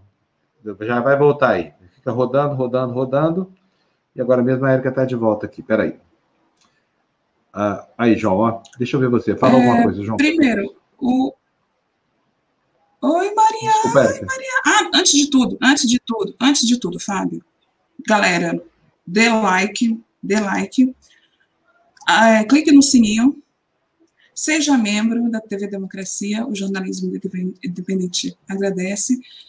Uh, pix, arroba, democracia.tv. Legal? Não, não esqueçam Ótimo. das curtidas aí, tá? Like, like, like, like, like, like. Muito, Muito superchat, por favor. Estou estreando. Olha, eu estou estreando. Os irmãos estão aí depositando Felipe. dinheiro na sacolinha da TVD, Felipe. Oi, Felipe, beijo. A Gabriela te dando as boas-vindas. A Oi, Érica desejando ah, as boas-vindas. Gabriela, Gabriela. Peraí, peraí, Gabriela. Não, deixa eu falar. A Gabriela tem um, um canal no Instagram ótimo, que é o Elevador de Serviço. Confiram, Elevador de Serviço, maravilhoso canal. Ela, ela é, é uma pessoa que eu quero trazer para cá. Eu, ela já sabe disso. Eu ah, quero que ela tá venha vendo, trabalhar aqui na TVD. Oh, olha, ah, Tânia Mara está tá, tá, tá, elogiando você. Romildon. Tânia, e mais Tânia. o André e a Gabriela. Daqui a pouco chega mais. É, vamos falar de Oscar. A Érica Não, separou três filmes hoje para a gente conversar. Pera, Érica, é o seguinte, nós estamos com um delayzinho. Você está ouvindo atrasado o que eu estou falando aqui? Não tem, não tem problema nenhum, não. Só que eu, a gente vai... Eu estou ouvindo... Eu vou sair aqui da, do YouTube, se melhora. Pronto. Tá, beleza. É, não, é que essas horas, essa hora da manhã sempre é assim, sempre tem probleminha. Tá ótimo. Bom, a Érica me pediu para separar três filmes aqui para ela. Os filmes estão posicionados aqui, Érica. Na hora que você quiser chamar, pode chamar porque eu, eu, já coloco aqui. Quais são o seu, qual é o seu filme favorito ao, ao Oscar é, desse ano, hein, Érica? É, ó, esse ano o Oscar vai ser atípico, por causa da pandemia. Uh, a indústria cinematográfica teve muitos problemas no ano passado, obviamente, né? Crises monstruosas de, de estúdios, de cinemas, né, particulares. Então, a cerimônia também vai ser refletida em relação a isso. A cerimônia vai ser provavelmente curta, assim como foi o BAFTA, como foi o, o SAG, o Screen Actors, como foi o Globo de Ouro. Então, é, vai ser aquele esquema de segurança, só quem são o, o, elenco, né, o cast de apresentadores, que inclui a Viola Davis, Harrison Ford, Brad Pitt, eles vão apresentar o Oscar, as categorias, apresenta, sai e vem outro. Entrega o prêmio para os indicados em casa, né, onde eles estiverem. Vai ser super, eu acredito que vai ser rápido, a cerimônia vai ser muito rápida. Infelizmente, porque a gente gosta muito daquele glamour. Eu, particularmente, amo aquela, a, a chegada dos artistas uh, no tapete vermelho, e eu gosto muito de conferir a, a roupa, né, quem está vestindo o quê. Gosto muito de saber qual é a tendência de moda né, dos ricos e famosos. Não que eu vá comprar um dia, infelizmente, só nascer de novo. Rica, né? Mas. Então, o Oscar vai ser assim, desse, desse formato. No Brasil, acho que a transmissão vai ser pela TNT e vai ser pela Globo. Né? A Globo geralmente corta o início do Oscar. Ah, eu separei três filmes. O meu preferido, o meu preferido. Oi, fala. Deixa eu te perguntar uma coisa. Aquele desfile que a gente vê no tapete vermelho ali, aquilo ali, hum. o que, hum. que, é? Aquilo, aquilo é uma sessão de merchandising de grandes grifes de roupa do mundo, né? Imagino que os, os estúdios claro. de costura, os ateliês de costura, tá, devem pagar claro. uma fortuna para aquelas atrizes vestirem suas roupas, né? Ou não, ou elas é que pagam aqueles vestidos todos. É, tem, tem, é, geralmente é o aluguel, o aluguel de roupas e é uma vitrine, como você falou, né? Uma vitrina. E e também tem as pessoas vão com as suas roupas mesmo. Tem artista que vai com a roupa que ele tem, mas a maioria, geralmente os indicados, eles gostam de bem chique, né? Aí tem grandes marcas como a, a Calvin Klein, a, é, Tom Ford, geralmente veste os homens. Então é um grande desfile mesmo, joias, é, todos os acessórios. Então, é, muitos são alugados, muitos são emprestados, é, mas também, também tem artistas que vão com suas roupas mesmo, não tem problema. E esse ano vai ser super legal, porque eles vão estar em casa, não vai ter, não vai ter tanto né, pedido de vestir roupas glamourosas, essas coisas, então vai ser bem legal, vai ser bem diferente. Você mas... sabe uma coisa que eu reparo? Assim, de, hum. em, em, relação às questões de machismo, essa coisa toda, Mas tem uma diferença essencial ali entre homens e mulheres. Eu nunca vi ninguém falar que o fulano de tal está vestido com um smoking Dior ou com Pierre ah, Cardin, sei lá, uma coisa parecida. Eu não vejo. tem? Tem? Eu vejo. Ou talvez é porque moda não me interessa. O, o, canal E Entertainment, o canal E Entertainment, ele faz isso. Ele faz isso. Ele pergunta para tanto homens quanto mulheres: ah, o que, que você está vestindo? Aí eu falo assim: ah, eu estou vestindo Dior. Dior, né? Às vezes, ó, eu gosto tanto de moda que às vezes eu acerto, por causa dos cortes. Principalmente nos termos masculinos. Eu sei o que, que é um Tom, Tom Ford, de homens, geralmente. Eu vejo, ah, esse aqui é um Tom Ford. Isso aí. Vai lá, João, pode ir. Oi, João, um abração para você. Obrigado. Beijo, Tchau, João. linda. Beijo. Gostei de você ser linda. Beijo. Tchau. Ah, obrigado. Você Tchau, também. João. Obrigado, viu? Tchau. O João deve estar indo para outra live agora. Ele vai de uma live para outra. É, mas fala, é, quer dizer que tem Uhum. isso, distinguir roupa de homem. Eu nunca vi isso, não sei se é porque eu não presto atenção Tem. e tudo mais, mas, enfim, bom saber, né? Mas, mas Não, eu- geralmente as vai- roupas Você vem comentando roupa de homem aqui, é- acho que antes eu passo a dirigir um Uber, sabe? De tão desinteressante que eu acho esse assunto de, de roupa masculina, até para mim mesmo. Vocês podem ver como é que eu me visto aqui, espartanamente. Mas, ó, é, nós não estamos aqui eu para discutir Eu moda, acho né? que você se veste bem, eu acho que você se veste bem. De ano pra cá, você deu uma- um update aí, muito massa. É, eu tirei meu Você terno emagreceu também. da prateleira. Ah, muito obrigado. É, eu tava acostumada com você usando terno. É, já era. Nunca mais na vida, se Deus quiser. Érica, vamos lá. Deixa, deixa eu te perguntar é, sobre os Hum. filmes, então. Por que, que você pediu para Tá. separar esses três filmes e quais são? Assim, eu separei o primeiro, que é Nomadland, da Chloe Zhao. Chloe Zhao é uma diretora chinesa radicada nos Estados Unidos. Ela já ela bombou anos atrás, em 2018, com Rider, que foi um grande um sucesso de crítica e foi premiado. Não foi tão de público, passou um pouco né, apagado nos cinemas, mas ela brilhou ali, um filme independente. E agora ela vem com um filme que foi financiado pela Fox, Fox Searchlight, que foi comprado pela Disney, né? agora é da Disney, Fox. É isso aí. Nomadland é, conta a história de uma mulher que não é sem teto. É uma diferença. Ela é. Porque nos Estados Unidos tem um conce- conceito de sem teto é, e pessoas nômades. Ela é uma nômade sem teto é, que, não tem, é, que não tem nada, nada. Pelo menos a personagem da Frances McDormand, que está aí, né? Ela foi indicada novamente ao Oscar. Provavelmente será o terceiro Oscar dela. Você lembra, o, Fábio, quando ela ganhou o primeiro e o segundo? Não, né? Olha, eu não assisti esse filme. Eu não lembro, não. Eu não assisti esse filme, estou louco para ver, Érica. Eu é que não tenho tido tempo de Não, TV veja, Democracia veja. 24 horas por dia, né? Eu, eu imagino. Ah, então, a história de uma mulher que, depois de perder tudo na crise de 2008, ela decide, perdeu tudo mesmo, até familiares. É, ela decide vagar pelos Estados Unidos com o seu trailer, né, seu carrinho, e ela vive de subempregos. Ela é uma mulher solitária, mas ela, durante as viagens ela encontra pessoas que também vivem na mesma é, condição que ela, de subempregos. É, isso são milhares de pessoas nos Estados Unidos. É um filme muito parecido com um document- documentário. É, tem uma fotografia belíssima, provavelmente ela vai ser a vencedora do Oscar, porque é uma fotografia feita na luz, não tem CGI, não tem efeitos especiais. É muito difícil fazer fotografia em CGI. É, o último Pode explicar para mim o que é CGI, que por ganhou favor? CGI é, é efeitos especiais, feito pelo computador. É, hoje em Geralmente dia é é muito um- difícil a gente saber, inclusive, o que, que, é, o que, que é uma produção num computador e o que, que é uma locação, porque tá- a perfeição está instalada no ramo da produção é, de, da, da videografia de Hollywood, né, Érica? É, ficou muito, muito popular nos dez últimos anos por causa dos filmes de super-heróis. CGI, todo mundo fala CGI, CGI, ali tem CGI, CGI. Muitos filmes, a maioria dos filmes tem CGI. Esse aí não. Esse é o mesmo caso do O Regresso, aquele do Leonardo DiCaprio, que também não tinha CGI, era luz natural. E o Emanuel Lubezki, que era o, di- o diretor de fotografia do Regresso, ele ganhou o Oscar. Ele é um gênio, o Emanuel Lubezki é um gênio, já ganhou três Oscars de cinematografia. Então, O, cine, o cinegrafista, cinegrafista do se chama Joshua James Richards. Eu não conhecia, tá?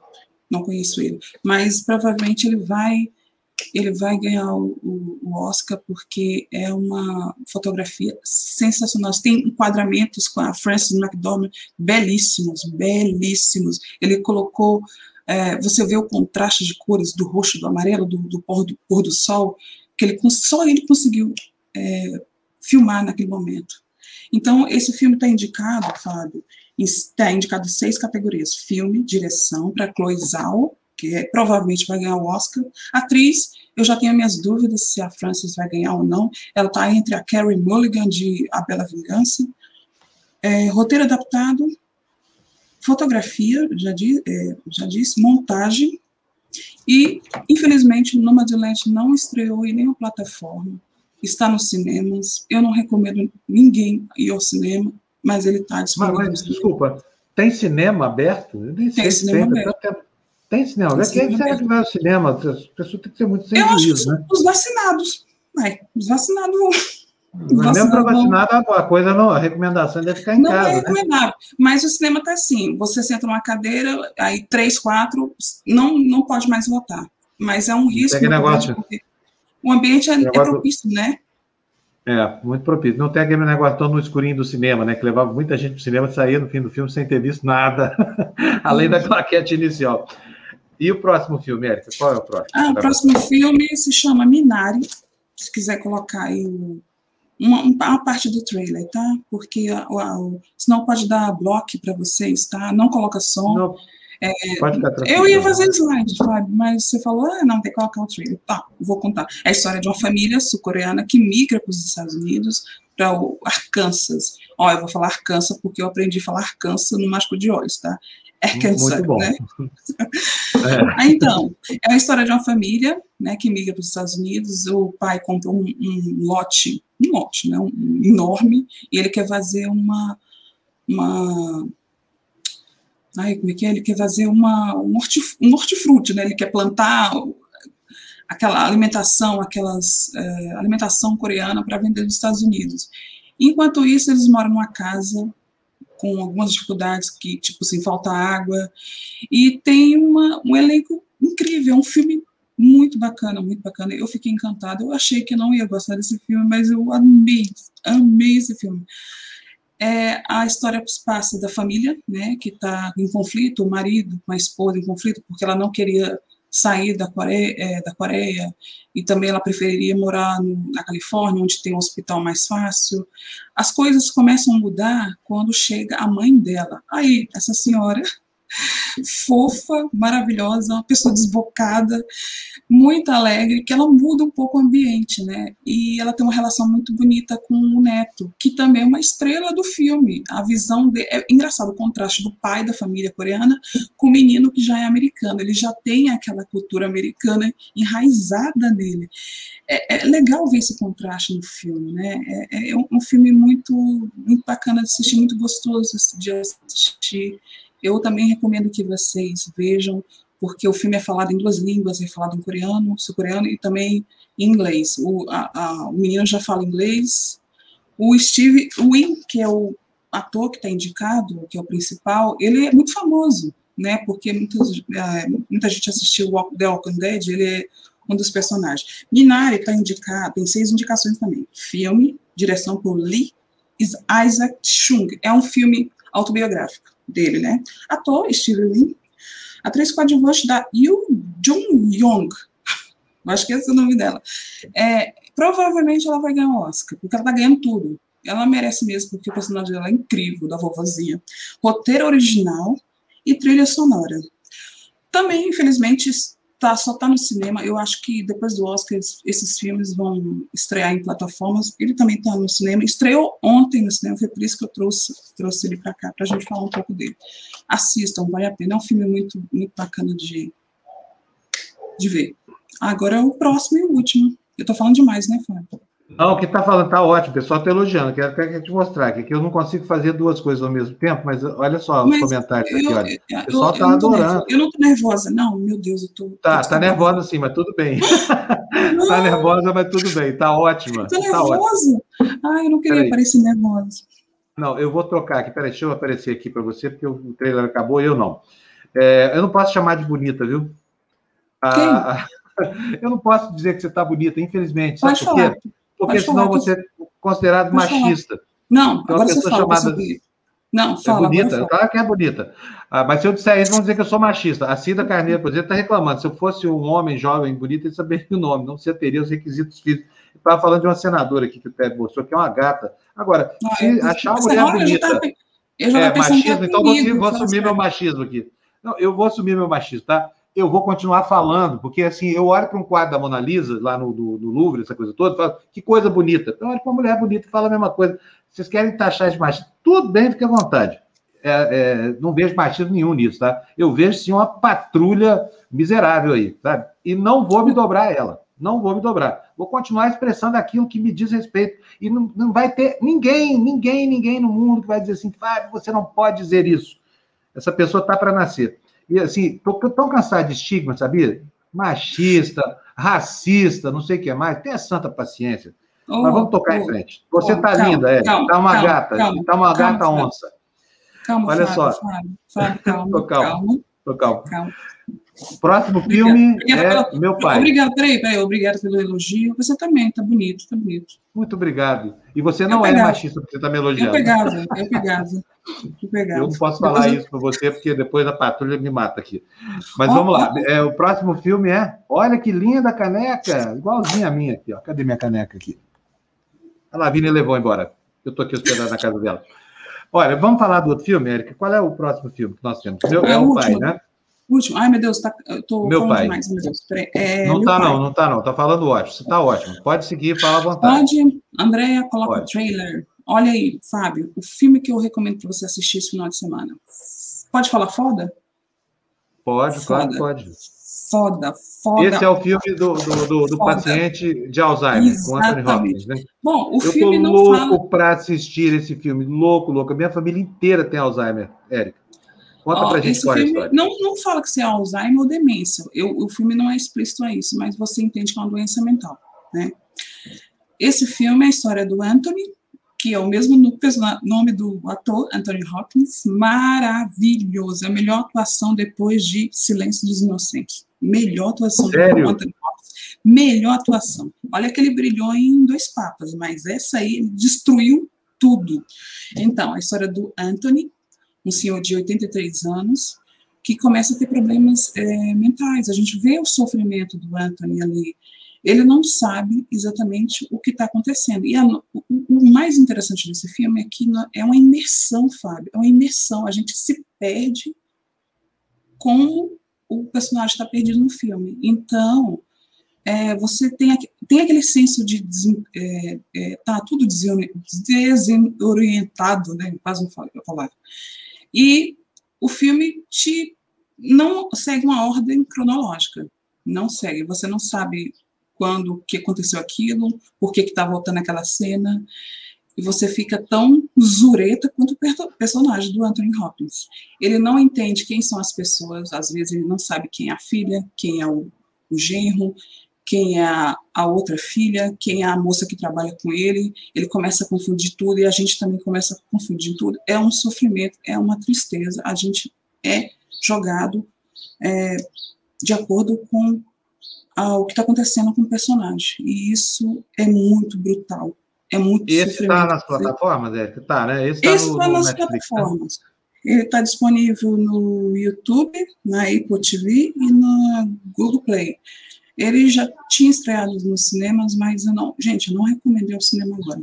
Ele foi indicado para melhor filme, melhor ator, Anthony Hopkins. Eu espero que ele ganhe um Oscar, porque ele merece o segundo Oscar. Você lembra qual foi o primeiro Oscar do Anthony Hopkins, Fábio? Deve ter sido. Não, não lembro. Não lembro. O silêncio dos inocentes. O silêncio eu, dos inocentes. Silêncio dos inocentes. É espetacular aquele filme, maravilhoso. Mas foi o primeiro é Oscar dele? Foi, foi, o primeiro Oscar dele. O Anthony Hopkins, ele é formado... Eu posso falar, gente? Posso continuar falando? Tá muito... Vai acabar o programa, né? Não, não pode falar o que você quiser. Olha só, deixa eu te falar. Vamos dar um socorro aqui. Tem alguém pedindo aqui o nome do segundo filme que a gente apresentou aqui. É, Minari. Não sei quem foi. Minari, Minari, Minari. Minari. Bom, você recomenda? Recomendo. Muito fofinho. Tá nas plataformas?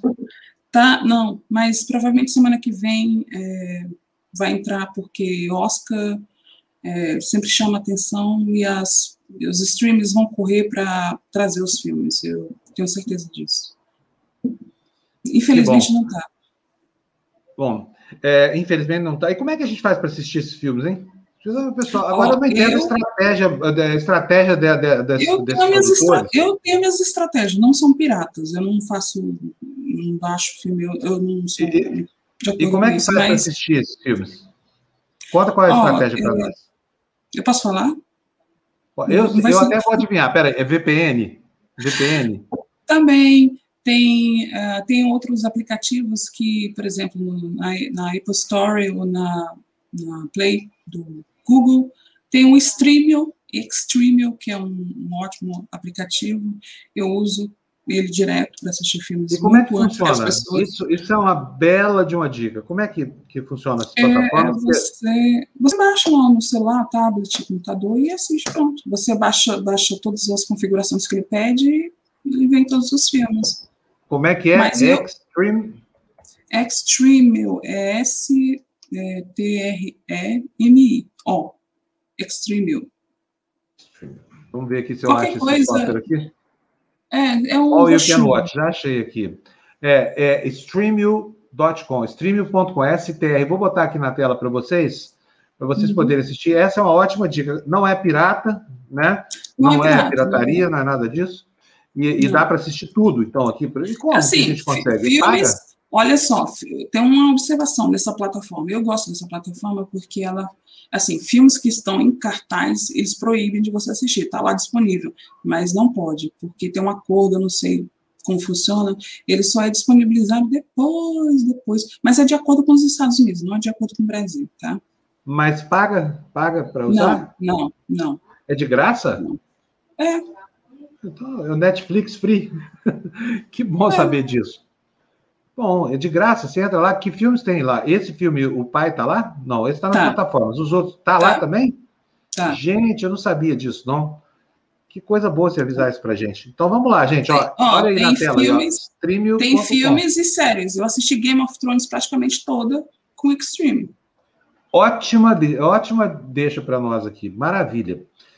Mais alguma coisa, dona Érica? Ah, não, deixa eu terminar, ah, ah, terminar aqui as indicações do meu pai, que é filme, né? Ator, que ah, eu espero que o Anthony Hopkins ganhe. Atriz coadjuvante para Olivia Colman, que faz a filha a filha dele, né? A Olivia Colman foi premiada por A Favorita, já como atriz. Roteiro adaptado do Florian Zeller, que é escritor, é francês, e agora ele é cineasta, ele é diretor do meu pai.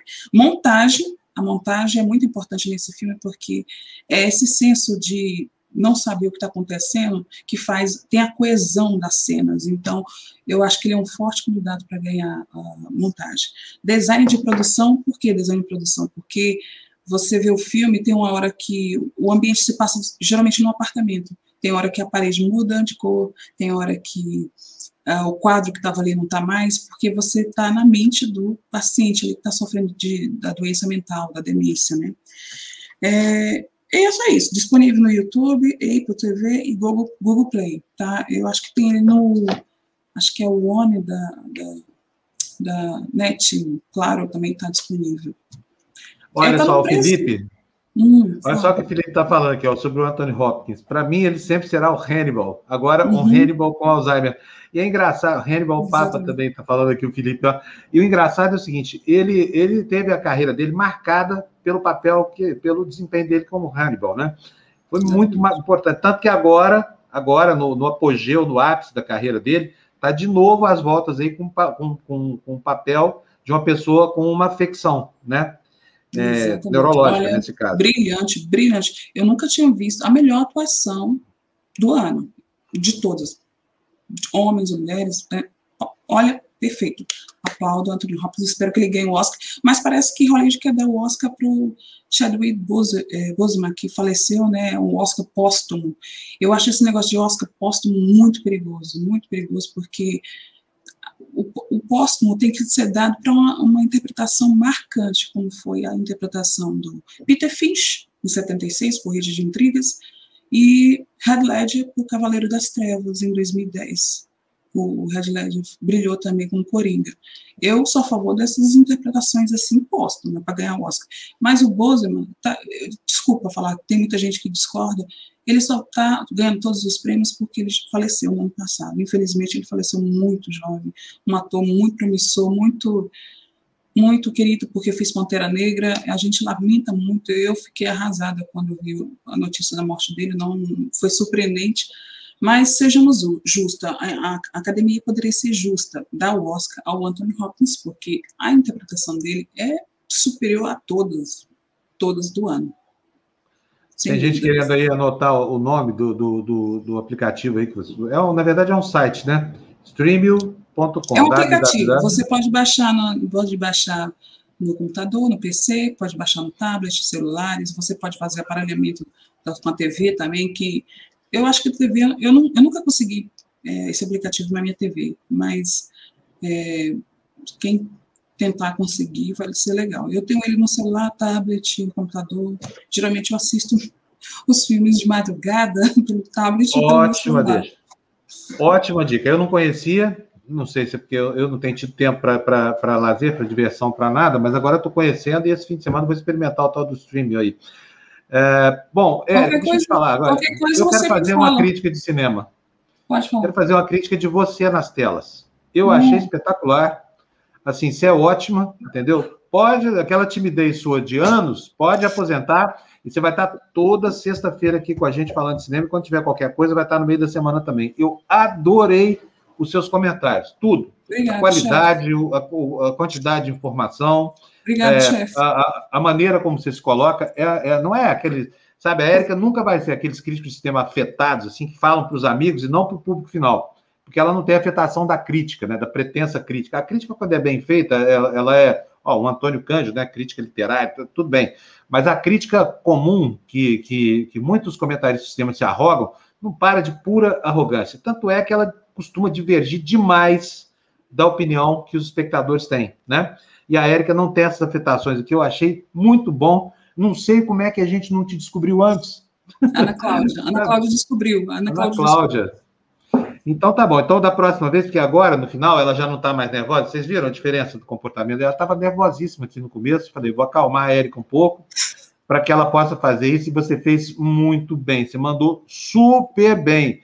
Olha a, a reação do pessoal aqui, ó. A Gabi está te dando os parabéns. Tem superchat? A... Não, não tem, não, não tem problema. Superchat é de menos. essa TV aqui não liga para dinheiro, tá? A gente vai... Não, vem sim, vem Olha, sim, vem sim. A Gabizinha falando aqui, ó, a Érica tem que ser fixa. Aqui, ó, comemorando muito, entendeu? A Kátia está dizendo que você é doce. A Lavínia, o que, que a Lavínia está dizendo aqui, ó? Fica Érica. A Mariá está dizendo aqui. A Mariá que não andou por aqui durante muito tempo. Eu adorei ver a Mariá aqui também. Mariá, ó, muito oh, legal chama, por aqui. Ô, Fábio, chama a Maria, chama a Maria para entrevista dos apoiadores. Ela é foda também. Essa mulher é demais. Tá bom, vou chamar a Maria.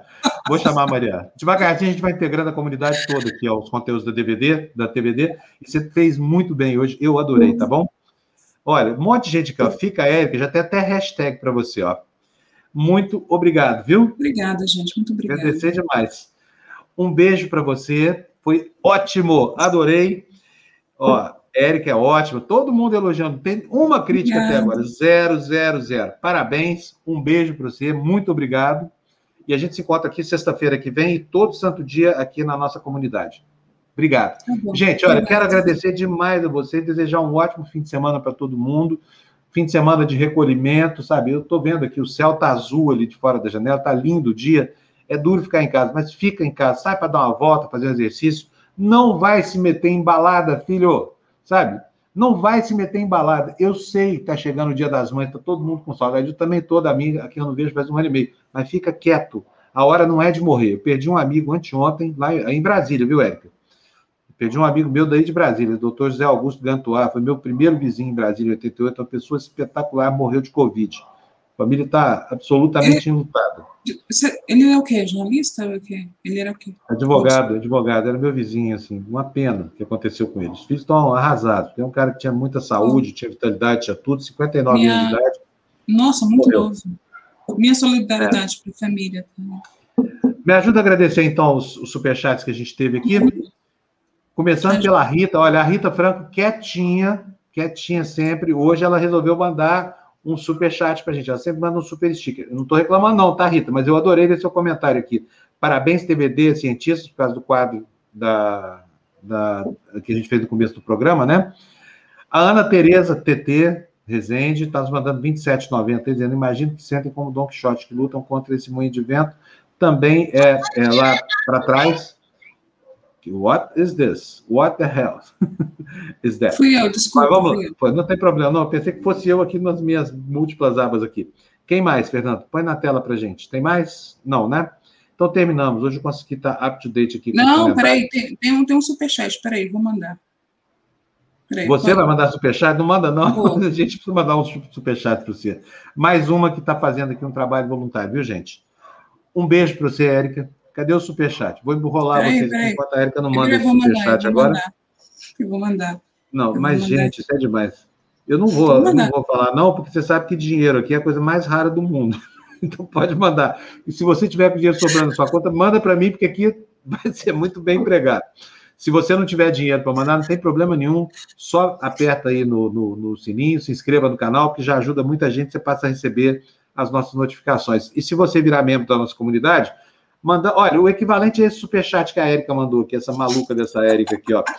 Você vira, você vira, é, é, você vira membro do nosso canal. É super bom isso aí. Primeiro porque desses cincão que a Érica mandou para gente, 1,50 vai ficar no cofrinho do YouTube. Olá, olá, nossa, obrigada, Érica, você é demais. Érica, você é uma gata, muito bom, tá ótimo. Gente, vamos deixar vocês tocarem o dia de vocês. A Érica realmente é uma gata, obrigado pelo seu superchat, toda a Érica. O Roberto Silva está falando aqui, ó, parabéns, TVD, como sempre, um excelente time. O time vai aumentar, vai crescer demais. Daqui a pouco eu vou procurar mais uma pessoa da comunidade, vou falar, você quer vir para cá ajudar a gente? Aqui todo mundo trabalha. Eu que sou o dono do negócio, ó, não ganho nada, zero ainda pago um monte para trabalhar aqui e faço com o maior prazer, porque finalmente eu descobri um jeito de fazer um jornalismo livre de amarras, tá? Onde tudo é possível, falar tudo que se pensa, não cobrar de ninguém de nada e ainda criar um projeto integrador da comunidade que vai se criando em volta da gente aqui. A Érica é a melhor prova disso aqui nesse momento. Então, beijão para você, obrigado. Beijão, beijão, galera, beijo, obrigado, tudo. Até sexta, então, tá todo mundo esperando aqui na sexta-feira. E vocês, um beijo para vocês. Continuem assistindo a nossa grade. Nós temos hoje o Libertas, tem o, o baralho da Lelê. Já voltou, Érica? Você que sabe de tudo, a Letícia? Ah, a Letícia vai voltar. Não, já voltou, sim. E hoje já tem Libertas. Tem, hoje tem overdose de Érica, de novo, no Libertas, tá? Hoje tem Érica no Libertas. Vai é, treinando lá, vai treinando lá. A Ana Cláudia é ótimo, vai treinando lá. Fala para ela não ficar brava comigo, não, porque eu empurrei o programa dela meia hora para mais tarde, tá? É, eu vou assistir é. hoje. E tem o Sextou depois com a Bruna, né? Que está muito legal hoje à noite. Então vocês podem ficar o dia inteiro aqui. Não precisa nem pegar o stream. Como é que chama stream? Streamio. Streamio. Não precisa nem ir para o stream. Fica aqui na TVD mesmo, tá tudo bem. Tchau, gente. Bom fim de semana para vocês. Até segunda.